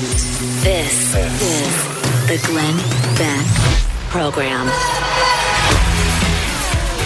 Well, hello, America. Welcome to God's country. Yeah, I said it. Now, we may not be necessarily God's people, but this is His country. And this country is responsible for a lot of great things, far more than the bad things America has brought to the world. And we've brought our share of bad things as well. Uh, not the same amount of bad things as I think other countries have. Um, but the good things, let's remember those. Let's remember that for the most part, our people are fed, they're healthy, uh, they have productive lives. We have added to the lives of people all over the world. I just got a note uh, from Amazon the number of thousands of dollars that have been raised just by people buying whatever it is they buy on Amazon and making Mercury One their recipient for those extra smile uh, awards. It's in the thousands of dollars for the quarter. Nobody's begging you to do that. There's people are deciding to do that when they shop on Amazon. And Amazon, an American idea that is raising money without anybody having to preach about it. How great is this system? Before we tear it down, we should probably figure out A, is there a better system? And B, why does Marxism keep coming up as a better system when we know it's not? Dinesh D'Souza joins us in 60 seconds. This is the Glenn Beck Program. So the big scheme of life is there's uh, life happens somewhere between death and taxes, I think. Um, and as we get older and we're in that uh, closer to death and sick of taxes, um, our body starts to develop pain, and it happens to some people where it's really debilitating. And my pain was so bad, um, and the things that I were going, th- I was going through, and I didn't know I didn't know what to do about pain. I had all these other complications and then pain. what do I do to fix that? I don't want to be on narcotics. So what do I do? Well, I did everything. I tried everything. Uh, and I finally got down to one last thing. It was Relief Factor and it was advertised and my wife would hear the advertisement and she'd be like, why don't you try Relief Factor? And I'm like, cause it's an inflammation uh, reducer. And she said, well, that's what the doctor says. A lot of your pain is coming from. I know, but like, let's try ibuprofen 800. I've gone down that road. Oh, no, doc, not the ibuprofen 800. That, oh, I won't be able to work for a week. Well, I tried Relief Factor mainly because my wife said, I'm not listening to you if you won't try everything. So I did. And I've been taking it for three years. We were just talking about it last night as I was going to bed. And she's like, you can't forget to take your Relief Factor. Um, take it three times a day, uh, breakfast, lunch, and dinner.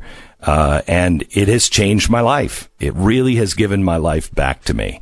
It will do the same for you. 70% of the people who order it go on to order more month after month because it works. ReliefFactor.com. Try it. Get your life back. Call 1-800-500-8384 or ReliefFactor.com. So Dinesh D'Souza is one of my favorite one of my favorite people on earth because he he truly gets it. First of all, he truly gets America because he grew up in India and he saw America from abroad and even with all of our flaws, he still even be even the fact that a former president had him jailed, he still loves America. Uh, and he knows the system is good. It's just full of a lot of bad people right now. Uh, and he's got a new book out called The United States of Socialism.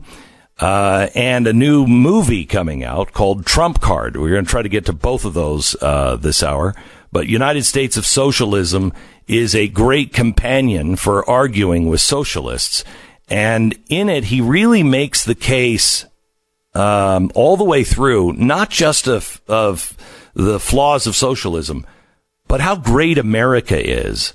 And I want to start with uh, Dinesh on um, the in, the the grocery store that you walked into when you first came to America. Detail that experience, would you? I uh, arrived, Glenn, in Arizona as a exchange student at the age of 17. I lived with the host family, and they were very eager to show me America. And so they said, "We're we're planning a trip to the Grand Canyon. We're going to take you to Tombstone, Arizona, the, the the site of the gunfight at the OK Corral." They had all these sort of sites planned for me. And I said, guys, I'd love to do all that, but you know, my idea of sightseeing is take me to a grocery store. I mean, I want to see the abundance of American life, you know, 50 types of cheese and 25 types of ice cream. I mean, I, I ne- the abundance of America and its availability to the ordinary man. In India, as in many other countries, the rich guy has an opulent, enviable life but I think a country is judged by the kind of life it makes available to the common man, the ordinary fellow.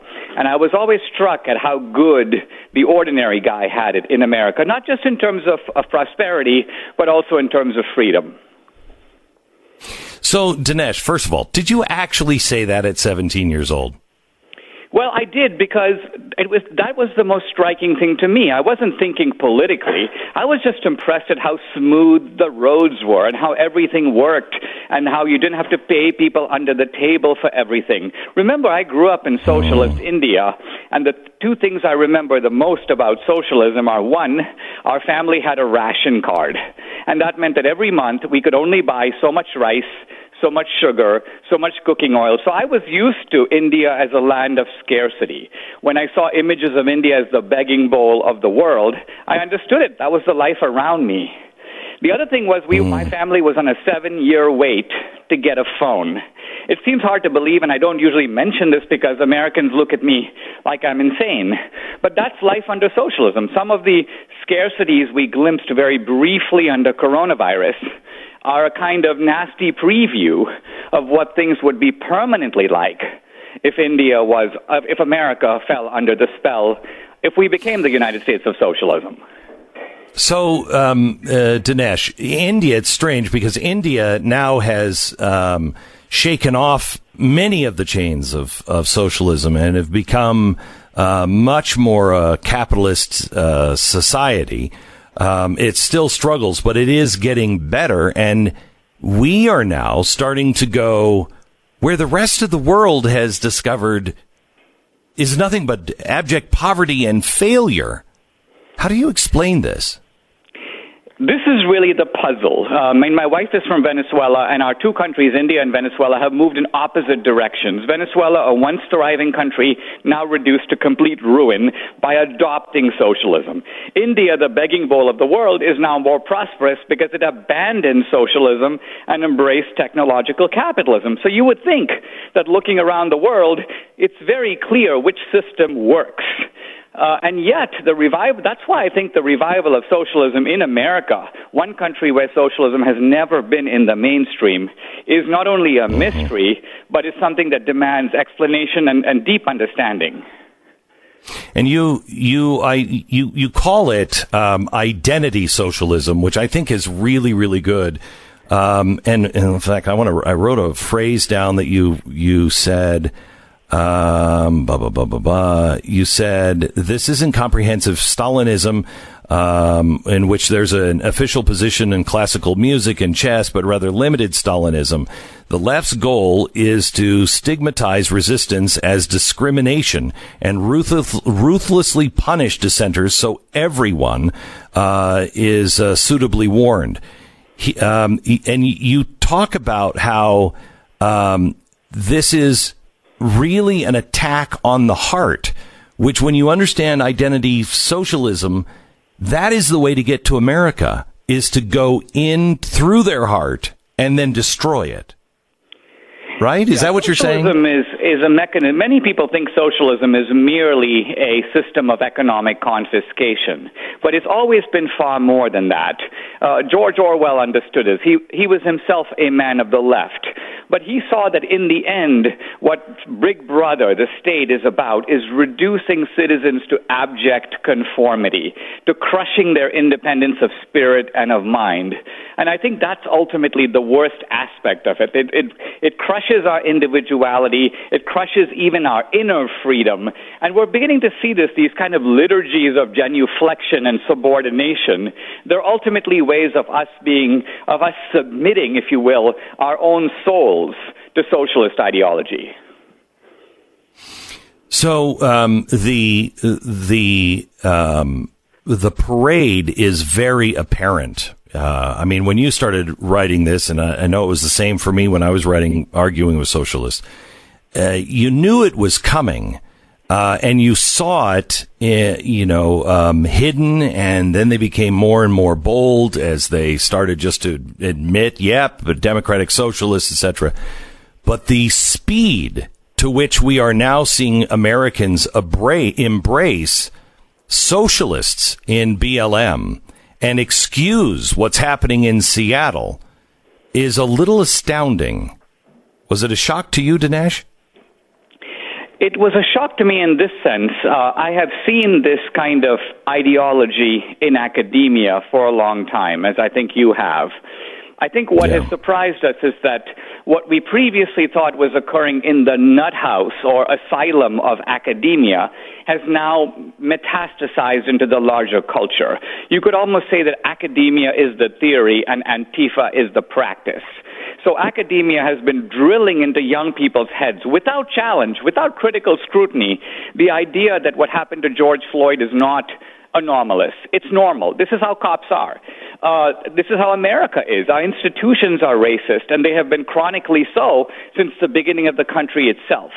So naturally, if that's what you think, if that's your premise, if that's your starting point, it seems normal to fling a Molotov cocktail into a police a precinct. Why? Because you're doing what you can to fight the system by any means necessary. So in some ways, this kind of destructive mayhem we're seeing on the street is the logical outcome of progressive ideology. You um, you talk about uh, Antifa and what Antifa is. Uh, let me quote: "The typical socialist today is not a union guy who wants higher wages. It's a transsexual uh, eco-feminist who marches in Antifa and Black Lives Matter rallies and throws cement blocks at her political opponents." Um, so the the logic behind socialism and a revolution was to get the workers of the world to unite, the people, the average person. But that is not the case here. And the more you see it, the more brutal and ugly it becomes, the more exposed they are. And you realize this is not the, the average person.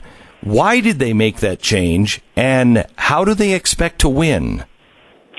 This is the key. Uh, about a century ago, an economist named Werner Sombart wrote a book called Why Is There No Socialism in the United States? And his very poignant answer was, quote, all socialist utopias came to grief on roast beef and apple pie. And what he meant is that America has managed to deliver so much for the working man that the working man has no intention of overthrowing the system. He wants to join the system. He wants to enjoy its rewards. Now, the left has figured this out. They can't get socialism that way. So what they have to do is tap into other forms of resentment that exist or can be fomented in the society. Obviously, the most profitable is racial resentment. So take George Floyd again. This was a moment of, of potential national unity. Everyone that you know mm-hmm. and I know condemned this from the outset. You could think we could all say, this is great, let's come together and figure this one out. But no, for the left, it was a political opportunity to do what? To create division. Now, not class division, but racial division. And then if you add gender division, male against female, straight against gay, legal against illegal, you see the scheme. The scheme is to divide America every which way to create a 51% majority of oppressed victims. That's the strategy of so called identity socialism, which is a marriage of classic socialism and identity politics. All right, so I want to talk to you about the end game on that. Um, when we come back. The name of the book is The United States of Socialism uh, by Dinesh D'Souza, a guy who can articulate so well what's great about America.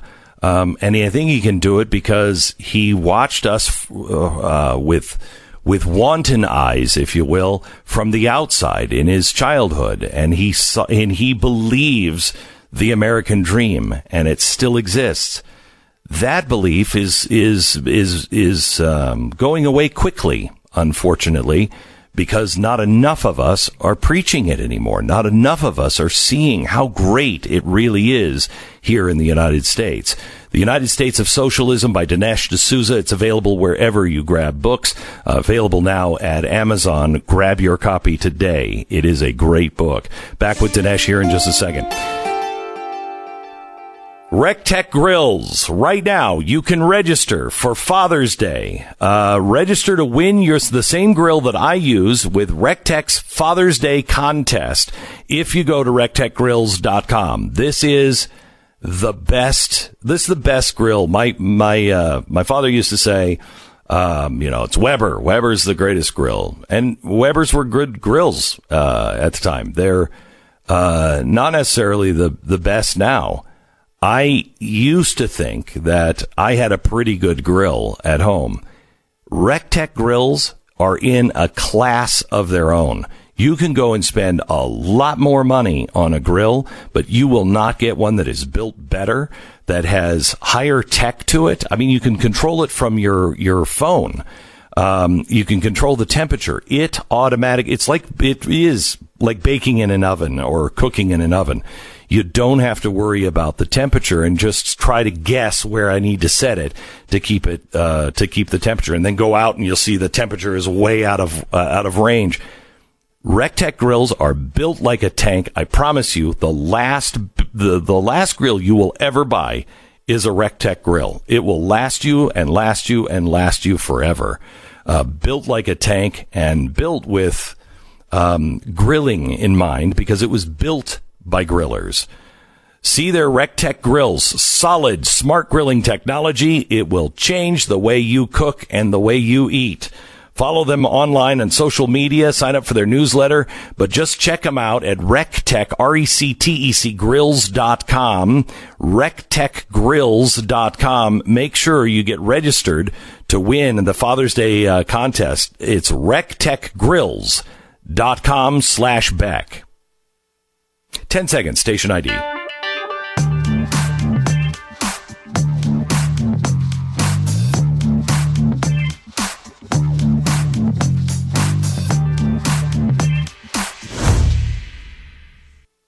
Uh, we're back with Dinesh D'Souza um, and uh, his new book. Uh, so, Dinesh, um, what is the end game here uh, to getting? Do you do you believe that Americans are going to play along with this in the long run? I mean, I I'm not sure anymore. Um, but are they so well crafted, so well financed, and so well positioned inside of our government that it's too late? I, I hope not, and I'm optimistic enough to think not. But we have to recognize Whoa. the formidable forces arrayed against us. Uh, we're up against the deep state, the police agencies of government. We're up against not only academia and the media and Hollywood, but now digital media. Pretty much all the digital platforms are controlled by the left. So we are too much, I would say, at their mercy. It's not a fair fight. They can take bogus arguments, bogus ideologies, but simply by the deafening nature of their megaphones, put them out there to so many people that it becomes an incredible Herculean labor to try to correct it because we just don't have this, this megaphones of the same size. So I think that is our biggest long term problem. So you said, um, uh, this is the phrase I wrote down. Socialism is a scheme for the trampling of the heart. I, I think that's a brilliant line. Um, and, uh, part of it is they've destroyed the heart of America. They've been saying now for at least 15 years, drumming it through the media over and over again. America's a bad place. We're a racist country. We're, we're, we let our poor starve or die at the hospital gates. And I think the heart of Americans uh, is tired. It's tired, and so many people are growing up, and that's all they've heard about America. This How do we is, correct I think, that? important that Americans have never felt the need to stand up and defend the American dream. They've taken it for granted, kind of the way that people took families for granted, uh, kind of the way that people ultimately take their lives for granted. You know, you don't think that there's a group of outlaws out there that want to raid your homestead, you know, and and and and rape your wife and take your stuff. And so when people say, when we go out and say, hey, let's get some gunslingers on our side, people look at you like, wow, why do I need that? Um, but that's what the left is all about. It's ultimately about, I think, taking on this concept of America, the American dream, the American founding. The progressive president Woodrow Wilson was the first president to attack the American founders. Even during the Civil War, both sides appealed to the founding. Both sides said we are the true right. uh, exponents of the Constitution right. until progressivism right. came along. All right, uh, Dinesh D'Souza, we continue here in a second. We get to some solutions. What can you do? Dinesh D'Souza, The United States of Socialism is his new this book. This is the Glenn Beck Program. So when the Dow drops over 1,600 points in a day and the Fed says, oh, everything is fine, forget about it, it's all good, uh, does that make you worry a little bit? When there's rioting in the streets and the Dow goes up 2,500 points. And they're like, see, we told you it's a party. And you're like, no, it's a riot. What are you talking about? Why is this going up? Does that make you nervous? Ultimately, the Fed destroys the, bow- the buying power of the U.S. dollar, and gold is going to absolutely shine. Don't take it from me, take it from Goldman Sachs, who thinks that by this time next summer, gold could be $3,000 to $3,500 an ounce. That's insane. If that, if gold is that high, I hope to God it's not. If it is that high, it means the entire world is absolutely on fire. Call Goldline right now at 866 Goldline, 1 866 Goldline. Find out how and why you should buy gold. Do your own homework. You're smart enough to figure it out. But do this. You'll pay more as the price rises. 866 Goldline. 866 Goldline. Go to blazetv.com slash Glenn. Use the promo code Glenn for 10 bucks off. More with Dinesh D'Souza coming up.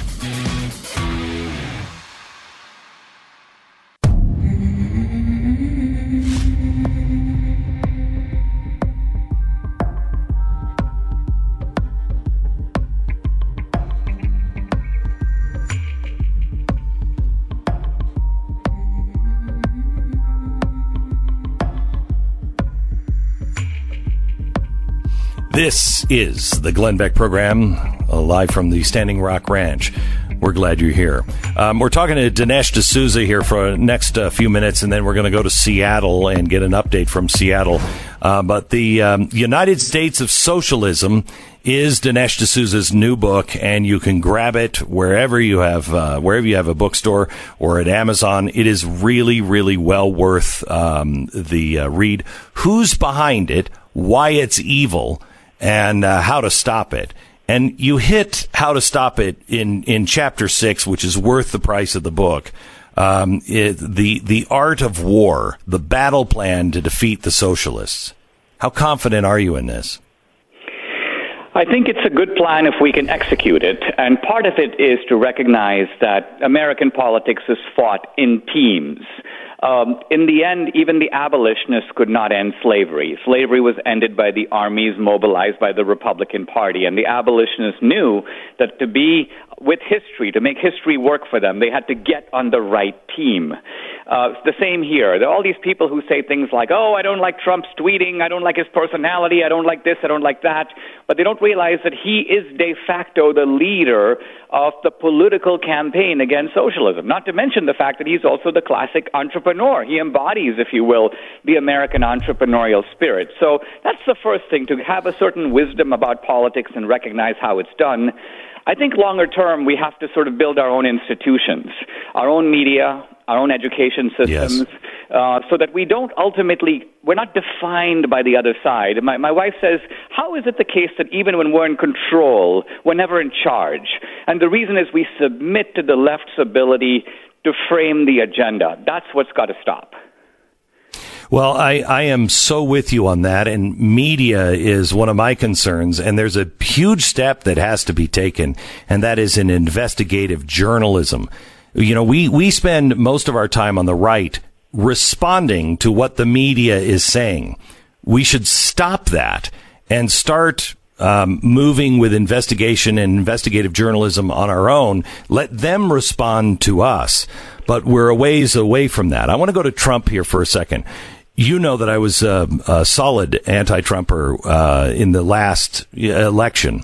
I am the opposite now because he has um, uh, he's he's fulfilled all the things that I didn't think he would do, and he hasn't done the things I thought he would do.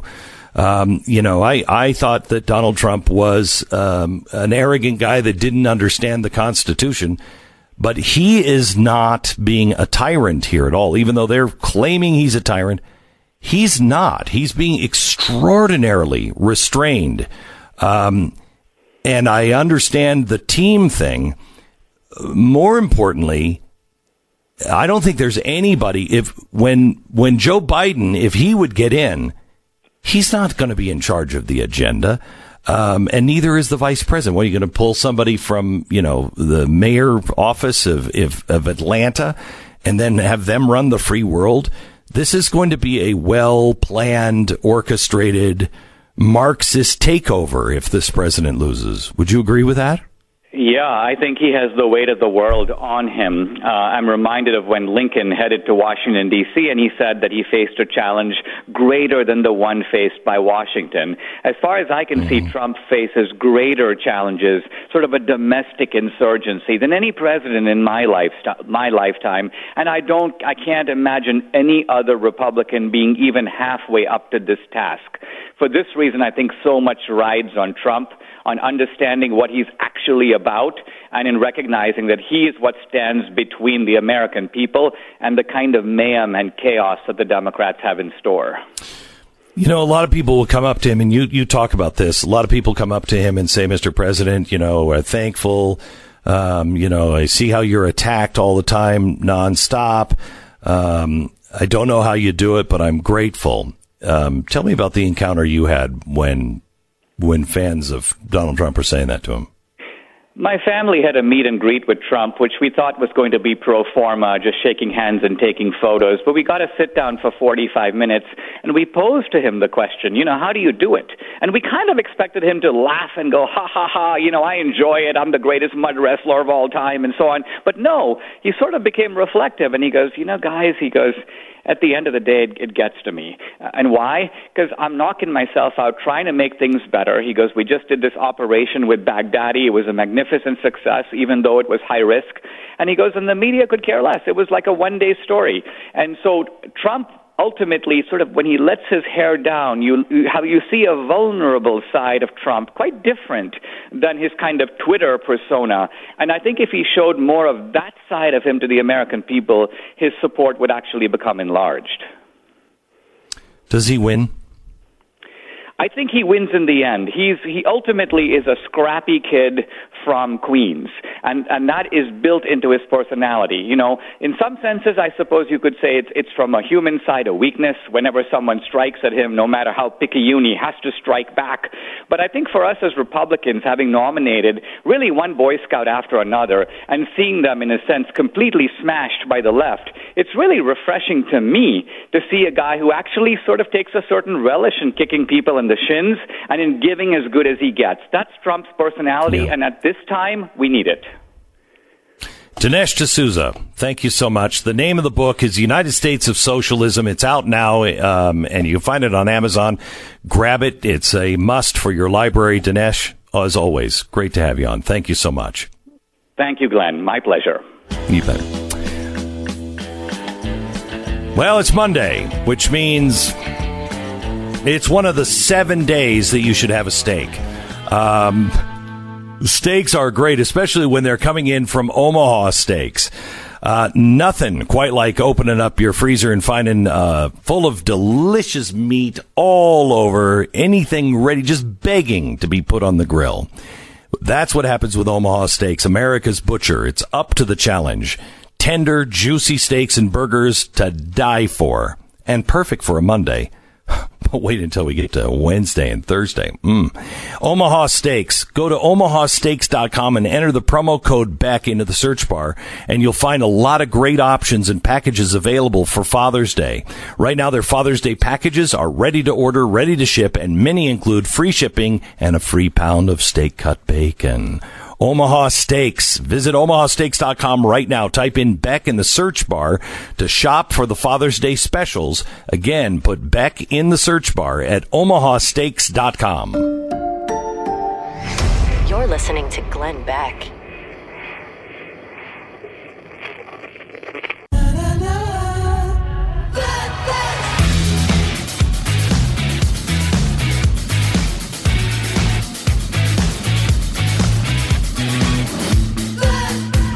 This is the Glenn Beck program. We're glad you're here. Um, tomorrow, uh, I have something that uh, I. Uh, common sense would tell me in today's world I should hesitate on publishing, but I'm not going to because I think it's important. Um, I'm putting together a list. I'll have it for you tomorrow of things that you need to do to prepare in case of uh, an American revolution, uh, because I think that's what, well, I know it is, what the people on the streets want. Uh, they want revolution, the BLM people. Um, I hope to God we don't go there. Uh, I think the worst thing that could happen is for us to split and not take care of this thing uh, through the ballot and through our system. It would be devastating to America for decades uh, to come. We may never recover uh, from something like that, but I fear it is a real possibility, and um, and you need to be prepared. Uh, I don't know if you saw the latest from the Fed, but they have purchased every single dollar of our debt this year.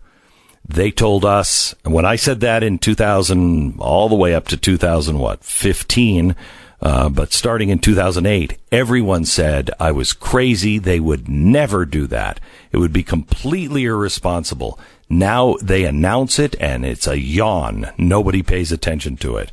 You need to and be prepared, and I'll have that for you on tomorrow. Elijah Schaffer is a Blaze TV host of Slightly Offensive. Um, and he's really not offensive. Well, he's slightly offensive Actually, he's more than slightly offensive to those who believe in this Marxist world where we all have to bow down and genu- genuflect. He's very offensive to those people, maybe slightly offensive to you. Welcome, Elijah. How are you? I am doing great out here in the new country of Chaz, Seattle. Thank you for having me on, Glenn. You bet. Are you? You're not actually staying there, are you? In that six block uh, radius?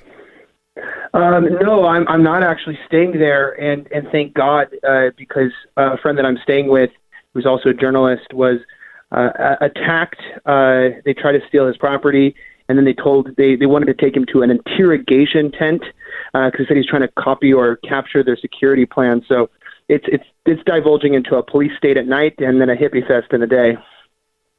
Um, wh- what do you mean an interrogation tent? That is a good question. I I I'm glad I don't know, but I know that multiple times they told me he needed to come with them, and they tried to forcibly take him. They assaulted him. Uh, this is one of Raz Simone's crew that was out there last night. Uh, the the supposed leader, alleged leader of the area. I don't know if he's a good or a bad guy, but uh, he definitely was assaulted. The police had to get involved, and he's just a journalist, not even partisan. He works for a nonpartisan uh, editorial called Scriber News. So I don't know why he was a target of attack. Um, the um, the leader of uh, Chaz, uh, they found some some tweets in his past that shows that he's very anti-homosexual, uh, or at least has made very um, uh, crude uh, remarks on Twitter about homosexuals. Uh, is that is he gonna is he gonna pay a price for that? Will he go to the interrogation camp? Do you know or tent?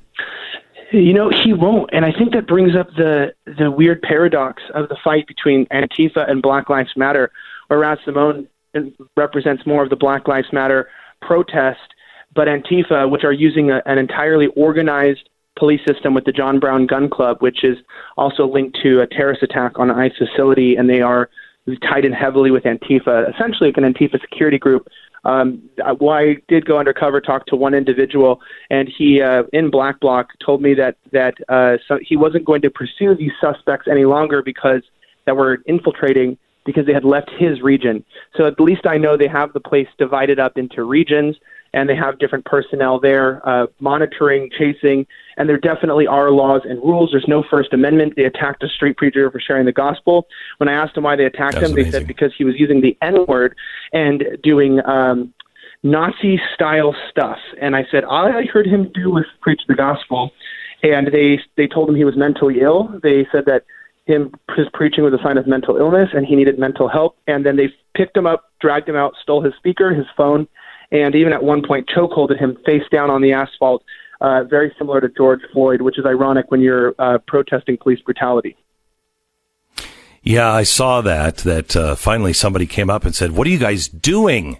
You know, knowing that this was exactly what happened to George Floyd. Um, tell me about the uh, distinction between three different groups. Uh, one, the the diehards, the ones that are there in almost a military style operation. Uh, then those who are uh, just kind of there. Um, do they see what's really going on? And then the people who are living in that area or have a business in there in that area. Yeah, that's that's a good um, question. So um, initially, the diehards are very serious. Uh, last night, I was at a protest, and uh, mind, mind me, sorry. Uh, one of the women that was one of the, I think, I guess, organizers uh, berated me and yelled at me for not chanting loud enough. And when I told her I was tired, uh, she called me a bitch uh, and said that she had, you know, been sleeping in the park as well, and that if I'm if I'm with them, I need to be louder. And I'm thinking, you know, she was mad at me because I wasn't loud enough at the protest, uh, chanting with them. So there's a lot of control and pressure there, and they uh, demanded that everyone show up at the West Precinct at a certain time, and it's very demanding. And they also talked about the French Revolution and their new name, Chopped. And they referenced that, well, what happened to the people who didn't get on board with the last revolution in France? They got, and everyone yelled out, they got chopped. So they ain't in business. The people that are just uh, that are just staying around, they're like tourists. Uh, there's a lot of drugs. One individual handed me uh, a giant handful of magic mushrooms when I came in, and so, and no, I did not buy drugs. I'm not incriminating myself. I uh, went ahead and cast them into the dried up, partially dried up lake. So there's that crowd. They have no idea what's going on. There, there was a couple overdoses and uh, and issues yesterday. One man was taken out. Another was psychotic in the street with her shirt off and had to be taken away out as well. Uh, but then the businesses, Daily Beast says the businesses are on board, but I don't know if they're on board. I can tell you they're boarded up. They're not open. And as a business owner myself, and you know, and a lot of people know, uh, if your business is boarded up and making zero revenue, um, it's difficult to be on board. Daily Beast said they're on board because they're passing out granola bars. But really, I'll, I'll leave you with this. Um, I've noticed that, like the blood on the doorposts during the uh, tenth plague, where the angel of death passed over when it saw the blood on the on the doors of the Hebrews, businesses are decorating their windows with rainbow flags and Black Lives Matter. Say their names, all the quotes, and the ones that have their windows covered in the quotes don't have broken glass, and they're saved. And so you have to kind of show and prove that you're with, uh, you know, you're with the movement to avoid the angel of death destroying your business and it's really, really, really heavy to see. One business in the area, the bathrooms code is one three one two. Uh, that's still open, and that's ACAB, which is all cops are B A S T A R uh, D S. So even the businesses are getting on board with the venue just to continue to, I guess, right even right outside of the zone to avoid attack. It's unbelievable, um, Elijah. I mean, what you're describing sounds very much like Nazi Germany in the early 30s uh, and uh, and Kristallnacht. I mean, you your store was uh, marked to be destroyed because you were a Jew. What's the difference between that and you just don't you won't bow down to Black Lives Matter? It's a frightening time. Please stay safe. Elijah. Please stay safe. You can find uh, Elijah's uh, videos and his commentary, a Blaze TV host, slightly offensive. You can find that uh, if you are a member uh, at blazetv.com slash Glenn. If you haven't become a member yet, we urge you to do so. Become a member today. Use the promo code Glenn and save 10% right now. blazetv.com slash Glenn. Program.